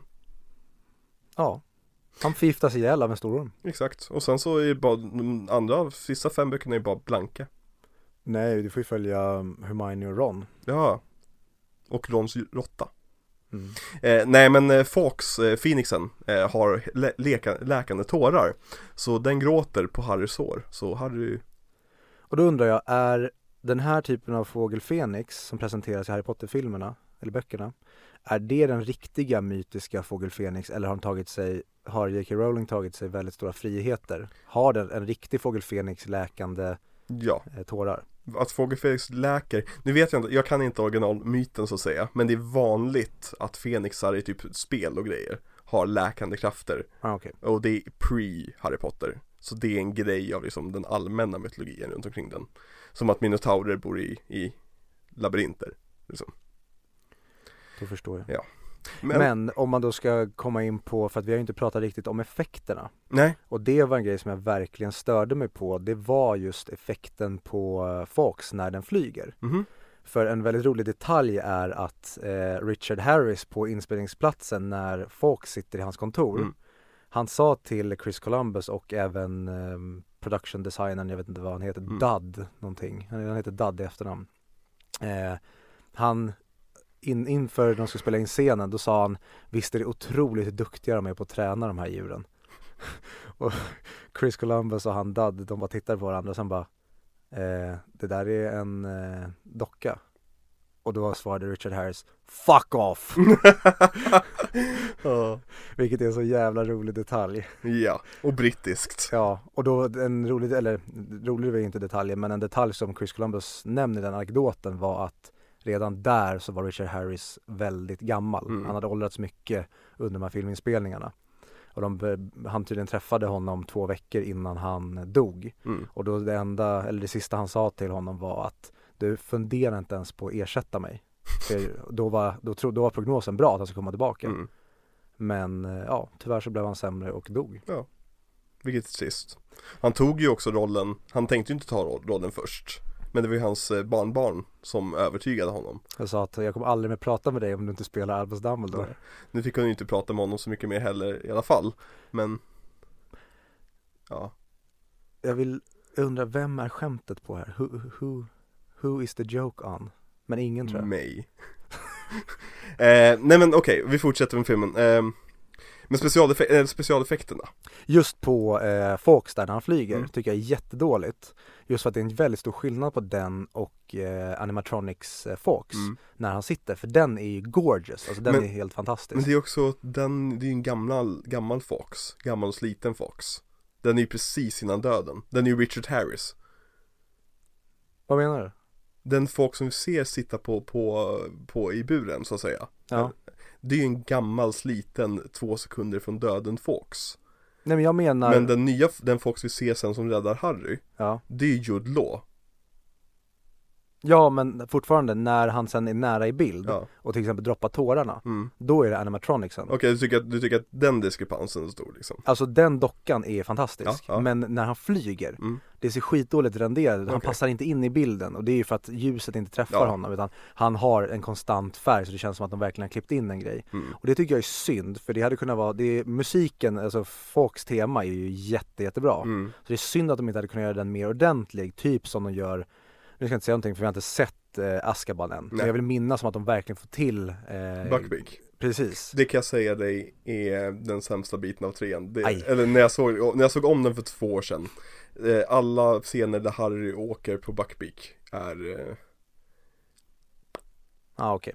Men Ja. okej, om vi går då till till exempel Dobby. Mm. För där håller de sig väldigt bra skapad Ja, och där håller de sig väldigt enhetliga i och med att det är en magisk värld. Mm. Att någonting ser dåligt CGI-at ut, det gör ingenting för det här är en magisk värld. Mm. Men problemet blir när du tar CGI Fox och sen går du över till eh, Animatronics Fox. För då ser vi för stor skillnad om du inte har gjort dem tillräckligt lika varandra. Mm. Och det pratar även Chris Columbus om att det var viktigt för dem. Men jag tycker verkligen inte att de fått till det, Nej. tyvärr. Så där tycker jag är synd att säga, men, ja, men gå full CGI då, för att ha en enhetlig vision. Mm. Pendla inte över om ni inte kan få till övergångarna snyggt. Men det är också liksom, vad säger man, nitpicking från min sida. Mm. Yes Och även om vi ändå pratar effekterna så basilisken-effekterna Jag tycker basilisken Den är, den är snyggast när den är äkta Alltså när det är närbilder på ansiktet Men Verkligen. jag tycker också att den funkar som CGI-skapelse Och det är väl det som kanske blir då mitt försvar till Fawkes renderingen eller hur han är anima- animerad. Mm. Ehm, för att det känns som att de lagt allt krut på basilisken Ja. där. För den är gorgeous, det sa ju vi när vi pratade, eller när vi såg filmen igår. Mm. Att shit, det här känns nästan som modern CGI för den är så snygg. Ja. Ja men alltså, och igen, det är ju för att de har så pass få shots som är special effects Mm. I, Så de, de kan verkligen satsa all sin tid och eh, specialeffektsbudget på de här speciella shotsen Mm. Och det känns obehagligt och även för hur då Daniel Radcliffe ska skådespela. Ja. De byggde ju en stor jävla, alltså animatronic som Mm. jag tror var 12 feet Mm. hög. Som de har, alltså som man ser även hugger honom Mm. sen i slutet i armen. Och det blir mycket lättare för honom att skådespela när han möter en Exakt. riktig fysisk grej snarare än att man har en pinne med en tennisboll på som du ska fokusera Exakt. på. Det blir inte Attack of the Clones av det hela Precis, och de ville ju från början att den skulle vara helt CGI, eller Mm. Chris Columbus tänkte att vi kommer aldrig kunna göra på ett annat sätt. Men jag älskar att produkt, eh, production designen var så här: nej, vi måste i alla fall se till att försöka göra den här. Ja, och så men gjorde precis. de det och den blev fantastisk. Och, Och det är så- så jävla coolt att se de här behind the production videosarna där de har sitt lager med alla fysiska grejer de har byggt, liksom masker, Mm. dockor. Där de bara, de har så här gammalt, då har de typ ehm, för de gjorde även, det kommer vi till i fyran, men eh, vad heter den, rumänska ryggdraken heter den va? Ja, Eh, den stora fal som Harry möter. Ja. Den gjorde de ju också en riktig animatronic på med en flamethrower ur munnen. Så när eh, han, regissören Newell Mm. kom till när de bara, ah, vi är färdiga med den nu, då hade de satt den i den här buren som Mhm. när Harry får se den första gången mm. och tar in honom precis på samma sätt som Harry Mm. eh, på, se- på liksom den och så bara var det mörkt och sen bara och så körde de så här drakljud ur eh, högtalarna och de har videomaterial på hur han reagerar och han bara Åh! Man blir helt som ett barn för att börja skrika för att han bara Nice. det här är så jävla bra Nice och det är lite liksom så som, det är så jävla coolt vad de har i det här lagret då i deras eh, studio. Då har de liksom Aragog och på ligger basiliskens Mm. animatronic. Det är bara så här, åh här har ni allt hårt arbete ni har gjort. Och även en, en positiv sak med att i alla fall försöka och skapa den här animatroniken Det är att det värsta som händer är att du får en perfekt referens till hur det ska se ut Mm. och som dina amatörer sen kan använda sig av för att se vart ljuset landar och så vidare. Det, det, det, det säger ju, jag är, väldigt, jag är besatt den här Corridor Crew Mm. eh, som eh, Special Effects Artist reacts to, jada jada. Och där pratar de väldigt ofta om just det här att, att ha en fysisk referens i scenen som du sen kan hänvisa till är guld värt. Mm. Alla scener där du sen tänker hur fan fick de till den här CGI'n har haft en fysisk referens i för, förväg. Och det var så man gjorde alltså fotorealistisk CGI på 90-talet jämfört CGI som inte håller måttet idag. Det är för att de alltid använde sig av fysiska referenser förr i tiden. Nu plockar man CGI i luften lite mer. Alltså varför är Jurassic Park dinosaurierna snyggare än Jurassic World dinosaurierna Mm. som är gjorda alltså 20 år senare? Exakt. Jo, och det är också, alltså för att Handlar om de, fysiskhet. precis, och liksom, man, man, vad säger man? Man Framför- leker med begränsningarna. Precis, och det tycker jag också är så jäkla eh, så grymt när det kommer till ta eh, spindlarna. Mm. Ehm, att de är väldigt hackiga här i Chamber of Secrets Mm. när de rör sig. Som att de vore animatronics. Precis, och liksom för att så här, vi vill inte ha överrörliga grejer för då ser vi att det inte är på riktigt. Som Precis. till exempel Jurassic World dinosaurierna. Så här, det är skitsnyggt hur bara så här skinnet dallar Ja, och ja. sånt. rent sexigt är det ju bättre CGI Ja. än i Jurassic Park Men det handlar om i grundarbetet hur de skapade skelettet på de här eh, liksom, dinosaurierna Mm. Hur de liksom, hur de rör sig framåt För att i Jurassic Park, vi kommer säkert prata om Jurassic Park någon gång Mhm. Men där hade de liksom en fysisk docka som de kunde, dr- alltså, eh, mo- alltså som om de hade haft stop motion Mm. Som sen överförde informationen till en dator Men de lekte fortfarande med en docka för att få rörelserna Så allting är liksom, ja Bara gjort, ja Så samma, det är inte, vi, vi kan fortsätta med plotten hade varit episkt att Mm. köra Jurassic Park-filmerna som filmserie. Fast då, då bränner vi Jurassic Park för Spielberg Mm, det, jag känner fortfarande Spielberg, det, det är ett högt berg att bestiga. Det är ett högt Och då, berg jag säger, känner att även om vi skulle prata om Jurassic Park och The Lost World, mm. det finns mer att prata om om vi skulle komma tillbaka till Spielberg, Jurassic Park och The Ja, Lost World. antagligen Eller så blir det bara att vi kopierar de avsnitten och stoppar in, alltså om man gör något sånt. Ja, definitivt Fast då, blir, då får vi inte gå Spielberg-kontexten True. Hur som helst Fawkes räddar allihopa från he- hemligheternas kammare och de flyger ut ur ett hål i väggen typ Det har jag alltid tyckt var jättemärkligt Ja, det verkar som att Chamber of Secrets bara låg ner för liksom typ en ravin eller någonting. Ja, Eh, nedanför slottet. Men jag, jag förstår inte heller liksom vart det låg. För där borde väl sjön typ ligga eller?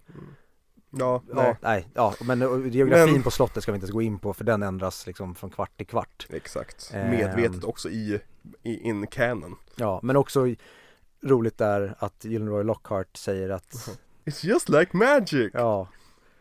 Och det är kul sen när han återkommer senare i böckerna. Mm.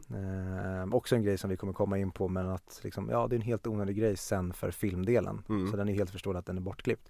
Men jag kommer komma tillbaka till att jag vill ha en tv-serie där vi kan liksom gå in på all, varenda detalj och gå in på varenda liten subplot. Precis. It's time Warner. Ja.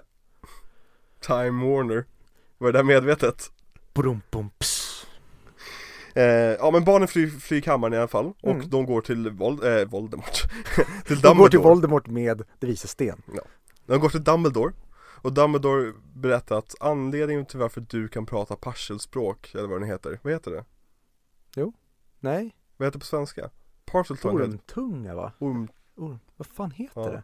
Parseltongue i alla ja, fall parseltongue eh, Det är för att Voldemort, när han attackerade dig, förde över en liten bit av sig själv. Och det här är första mention av en horocrux Mhm, Fast det vet vi inte än, jag tror inte riktigt J.K. Rowling visste det heller. Nej det... Utan hon hade bara en idé av att han hade fört över egenskaper av sig själv in i Harry. Ja och då är vi redan, nu är vi inne på att, ja men dagbok, dagboken, en horocrux Mm. och Harry en annan horocrux Så att nu börjar vi liksom med facit i hand räkna horocruxer Exakt och eh, Vilket är ett ord som ingen vet vad det betyder om de inte har sett de tidigare senare Harry Potter-filmerna nej, eh, Men då får ni helt enkelt ha det som en teaser precis För att det som händer sen är att Lucius Malfoy kommer in och bara Men jag sparkade dig! Ska barnen inte få behöva, ska barnen behöva lida mer? Liksom? Ska det här behöva hända nästa år igen? Exakt! Jag trodde vi hade äntligen löst problemet på Hogwarts Och då men, säger Dumbledore, ja men problemet är ju löst Ja men no thanks to you! ja, No thanks to him också, det är han som ligger bakom det. Ja nej men jag menar alltså så här, varför ska Dumbledore få tillbaka sitt jobb? Ja. Det är inte så att han på något sätt har räddat Dan. Nej, nej Okej, precis Okej, han hjälpte till med Fox. För att problemet, för att problemet löstes. Ja precis, och då är det så här, okej du får komma tillbaka, inte som att så här, vi borde ta in en ny rektor nu. Nej men det som hände egentligen var, det, var, det är att ingen styrelsemedlem ville egentligen det här. De blev ju hotade av Lucius Malfoy. Så var det Eh, så men, eh, ja så Och där kommer den här sekvensen som vi pratade om i början av, av avsnittet Mm. för två timmar sedan. Eh, Att eh, När de pratar så här eh, And I hope Harry Potter will be here to save us all. Och så svarar Harry och är awesome Ja, för det är en grej som jag i alla fall vill minnas då, alltså det finns inte, alltså även fast nu det är en improviserad grej från Daniel Radcliffe Mm. Det finns ingenting i den scenen i boken vill jag minnas som hintar åt det där, utan att Harry bara är tyst mm. För att där är ju första gången vi får se Harry eh, verkligen bli protector of Hogwarts, Ja. där han bara så här, "Pff, I'm this bitch guard Precis Så det, är- det är lite coolt, alltså Mm. för filmseriens skull, att Harry där börjar liksom upp, eller outspoken vara hjälten Ja. Men det Harry inser här i alla fall, det är ju det att Att Dobby är med. Så det betyder att Dobby är Lucius Lucius är slav. Lucius tjänare. Ja, Vilket det, får egentligen allting att falla ihop för Harry. Han, han förstår exakt hur allting har gått till nu. Mm. eh, Så han springer efter Lucius och Dobby. Och Ger dagboken tillbaka till Lucius Och lurar honom att ge den till Dobby. Vilket också så här, vad är det för jävla regel? Och vad är det för plan? För att det ligger en strumpa i, i dagboken så nu blir Dobby fri Men okej, vi säger att jag hade haft en hussalv. Och så hade jag sagt åt honom Kan du gå och hämta, eller, eller Eller Jo men det måste ju vara gå och hämta. Nej, precis. Ta mackan, du får mackan som ligger på bordet. Men så har jag glömt att jag har lagt en strumpa ovanpå mackan. Och sen så, säger han, när inte jag ser mackan Är du säker på att du ger mig den här? Och jag säger ja bara, Bra, du är fri! Här, nej, nej, nej! Jag, det måste ändå finnas någon slags intent Ja här men precis, det måste ju vara på något sätt att här får du ett klädesplagg, du är nu befriad Exakt Så, nu Det är en är... symbolisk handling Inte en faktisk handling att ge klädesplagget precis, det, det, det är ungefär It som will att, never hold in the court of law Är det jag Det- försöker säga det är som att eh, Draco då Eller ja, Draco äger ju inte honom, men säg att Lucius är förbannad Mm. Har en hopknögglad strumpa och är arg på Dobby och kastar den på Dobby Mm. och den fastnar i Dobbys kläder Mm. och Dobby ska ta ut den så han tar den i händerna Mm. vilket innebär, då har ju han faktiskt gett honom strumpan Ja Ja men eh, det, det, det, det är en kul sekvens, Mm. det är roligt och det är fyndigt Men återigen som eh, mycket i Harry Potter, att om man börjar dra i trådarna så faller allting ihop Ja, och sen så kommer ju den sjukaste grejen som jag i alla fall vill minnas inte är med i boken på Inte samma med i sätt. boken, det är Jason Isaac fick eh, den trollformen av J.K. Rowling eh, direkt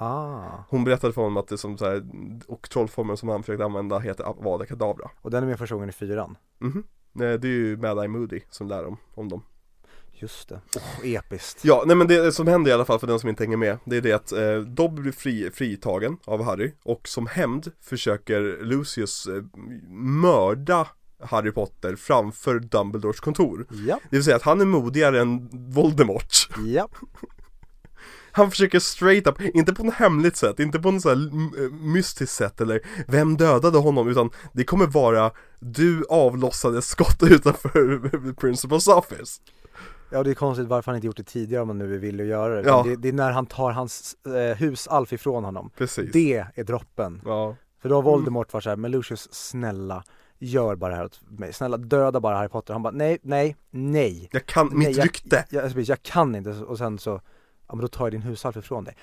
Okej, jag gör det. Exakt och, Men, men och sen så, ja Alltså han är ju så jävla awesome i rollen så man tänker inte ens på det Och när han drar ut trollstaven ur käppen Ja, också Underbar detalj. Och litet när han drar upp det Eh, Men Dobby räddar ju då Harry Och eh, Malfoy flyr Ja, Eh, Och sen så är det egentligen bara att alla som har förstenats återbäcks Och Hagrid får mucka från kåken ja och där kommer mitt största problem med hela den här filmen. Mhm. Det är en så otroligt märklig avslutningsscen. mm.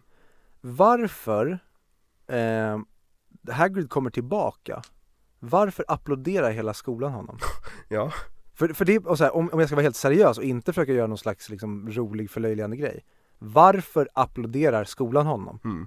Är det för att han har blivit orättvist behandlad? Men återigen, han har inte gjort någonting som är värt att applåderas nej, Utan jag, jag, jag förstår inte. Nej, Och det är jättekonstigt att det är det, liksom, det slutar på. Sen, jag, jag gillar ju att han säger liksom, det finns inget, Hogwarts är inte detsamma utan dig. Det är nej. jättebra. Ja. Men där hade jag velat ha en mer intim Ja men precis, att de säger det till honom och resten festar liksom Ja. slutfesten Ja, inte utanför, alltså så här, mitt i salen där alla sitter och tittar på, han säger det. Ja, och alla crowdar honom runt omkring och, Ja. ja, ja, nej det är lite lökigt. Ja men det blir verkligen så här nästan som att eh, Chris Columbus, du känns utbränd. mm. Nu, nu, nu lämnar vi över det här till någon Ja. annan. Och det kanske var bra att han lämnade över det. Ja, alltså det, det är nog både gott och på ont för Mm. man vet inte nu när de ska liksom upp en level, det går ännu mörkare, det blir ännu vuxnare. Mm. Det är kanske inte, det är kanske där han inte funkar då, utan han ska regissera barnen. Och Precis nu när de börjar komma upp i tonåren, då kanske det ska komma en annan typ av regissör. mm. Vad sägs om Alfonso Cuarón? Precis, det kommer vi prata om i eh, nästa avsnitt. Ja, Det är väldigt intressant att han just får ta över. mm. Men ja, det var helt enkelt det. Vi har glömt att berätta om, prata om vem som är filmens MVP Ja, Jag har bara ett svar jag har också bara ett svar och Gilroy fucking Lockhart! Ja, han är otrolig. Ja, det, det, det, det finns inte ens någon som är i närheten av att vara liksom, på Kenneth Branaghs eh, nivå i den här filmen Ja, och här igen, ingen är recastad än. Eh, utan det är samma gäng, det är samma gäng som har gjort hela filmen i princip. Utan nästa vecka i eh, Prisoner of Azkaban, det är då saker börjar egentligen ta nya riktningar. Men om vi då kanske ska prata lite om Richard Harris och hans Dumbledore. mm. Ja precis, lite svansång för honom då Ja, jag, jag tycker om, när jag tänker Dumbledore från böckerna Då tänker jag Richard Harris ja du gör det? Jag tänker inte Michael Gambon Hmm. För jag hade svårt för Michael Gambon Överlag eh, Du vet när han kommer ner i eh, pokalrummet och Why did you skriker. put the, your name in the goblet of fire? Said, said Dumbledore very calmly Ja. Nej men, ja. För jag, jag hade lite samma, eller jag hade motsatta problemet inför när jag skulle titta. mm. Att när jag lyssnade på boken, Mm. då såg jag inte alls Richard Harris eh, Dumbledore framför mig. Mm. För jag tycker att han är för sansad och för ehm, trött. Mm. Men nu när vi har sett filmerna så tycker jag att mitt minne av honom var att han var mycket segare än vad han faktiskt var. Mm. Han har mer energi, det är bara att hans röst är väldigt hes att han kan uppfattas som mycket trögare. Men just Michael Gambons eh, Dumbledore för mig, vi kommer även komma in på det. Men jag ser ju liksom det som Dumbledore blir i de kommande böckerna Ja. sen när han blir mer liksom action Dumbledore. Mm.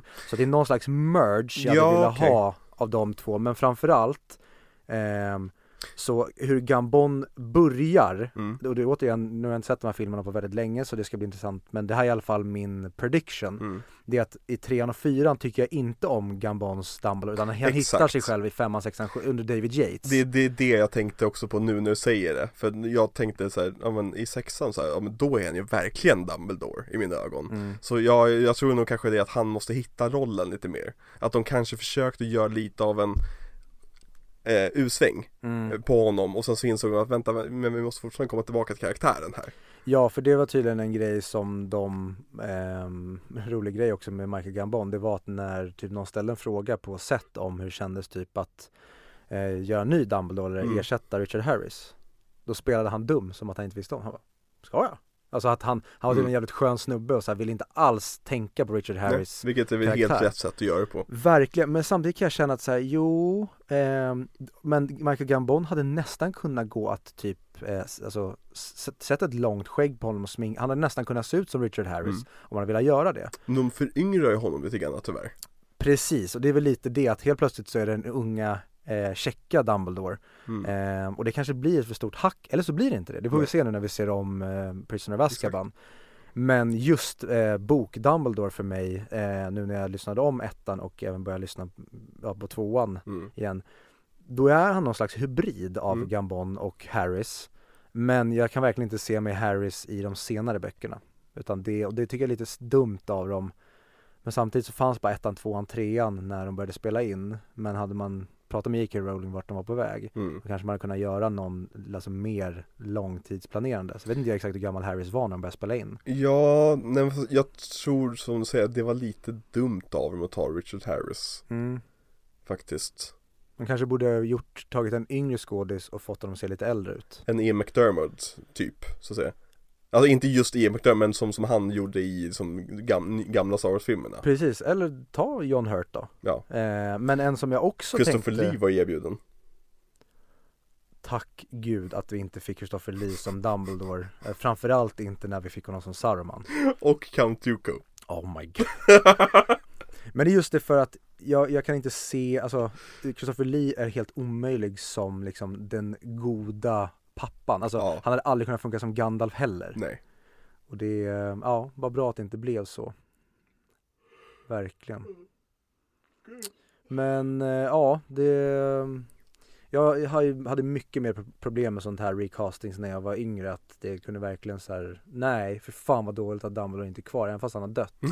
Ehm, Fan vad Richard Harris alltså ja, och jag har verkligen gått runt och hatat Richard Harris i alla de här åren men nu äntligen har jag lärt mig att förlåta honom. Men Nej. inte hans karaktär Precis, nej men skämt åsido, jag, jag tycker verkligen om eh, Richard Harris eh, Dumbledore. Så Mm. det ska bli kul också att se hur min relation är till Michael Gabons Mm. Dumbledore och om jag kanske vänder där.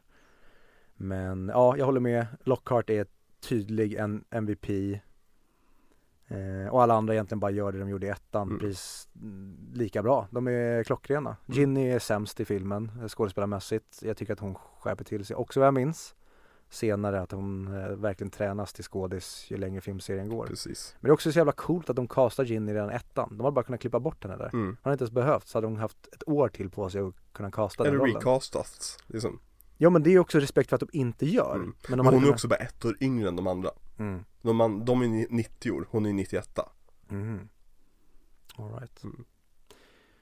Ja, nej, men det var väl det helt enkelt. Det var allt för den här veckan Ja, mm. Som vanligt kan ni följa oss på våra sociala medier det kan ni göra. Audio Eh. på alla de eh, stora. Vi kör inte TikTok än i alla fall för att vi som farbröder inte riktigt har koll på vad det är. Nej, vi, vi, kan inte dansa Eh, tala för dig själv. Ja, i got the moves like Jagger. jag med. Om Jagger hade blivit skjuten i ett av sina ben och liksom var mer en haltande Vi, vi är båda väldigt vita, är det vi försöker säga Men ni kan också, om ni vill, får ni jättegärna stötta oss på vår Patreon eh, Där vi i framtiden kommer lägga upp lite extra material och så vidare Mhm. eh, Och eh, mejla oss på Audiovideoklubben at gmail.com ifall ni har några frågor eller kommentarer Ja, eller bara vill sprida hat, hot. Ja. Eh, det är också intressant att behöva tackla det. Eller jag misstänker att det kanske skulle vara intressant att tackla det. Har du aldrig blivit hatad? Jag väljer, Eller hotad? jag väljer att förtränga sånt här. Okej Nästa vecka, vilken film ska vi prata om då? Då ska vi prata om Harry Potter 3 Oväntat nog Ja, det är helt otroligt att just det finns en uppföljare till den här. Verkligen, det visste Ja. jag inte Nej. Och eh, ja, då eh, kommer det finnas en och annan eh, gott i gott bit att snacka om med eh, bland annat casting. Ja, definitivt Mm. Gary Oldman är ju med Ja. Mm. Åh, mm. Ah. Jag kan inte ens tänka mig att det är Gary Oldman Alltså det, var, det gick så lång tid innan jag förstod att det var Gary Oldman som spelade Sirius Black. På riktigt? Ja, jag hade ingen aning om det och sen bara Oh my god, det är ju Gary Oldman Mm. som spelar honom. Han ser ju väldigt ung ut i de här filmerna Alltså han blev ju gubbe typ precis efter filmen tog slut Jo men han ser ut att vara typ 20 år äldre i eh, Batman Begins. Ja, jo men exakt, exakt Ja, det är de, klockrent. Ja, kul Ja. Och även, och just Nästa film är väldigt många bra skådespelare med Ja, alltså det är verkligen att nu har de gjort liksom de två första startskotten. Nu är det säsong tre. Nu kan vi verkligen slå på stora trumman Ja, ja. när vi ska plocka in. För nu känns det också som att nu vill folk vara med på riktigt. mm. Ja, nu när de säger att det funkar och, Ja. och det är inte någonting som kommer sabotera deras karriär liksom. Exakt, och Mm. därför har jag ännu mer respekt för de som är med från början. Exakt, Maggie fucking Smith Ja. Mm. Ja, Ja, nu fortsätter vi prata även fast vi hade avslutat ja. Tack så mycket för den här veckan Det får jag verkligen säga och eh, det ska bli, jag är väldigt, väldigt spänd på att eh, fortsätta. Jag har väntat, jag har inte nämnt det, men jag har väntat många år med att se om Harry Potter-filmerna för att jag inte riktigt haft suget. Men nu är det verkligen, jag är svintaggad på att se Mm. vidare i den här filmserien.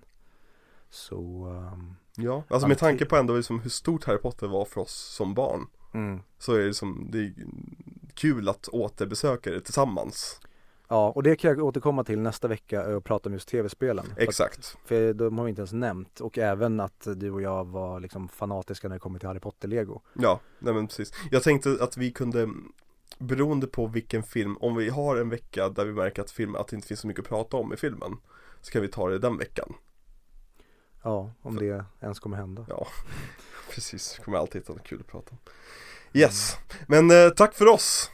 Ja, vi sa ju 100 mick. Då avslutade vi avsnittet med att säga harakiri.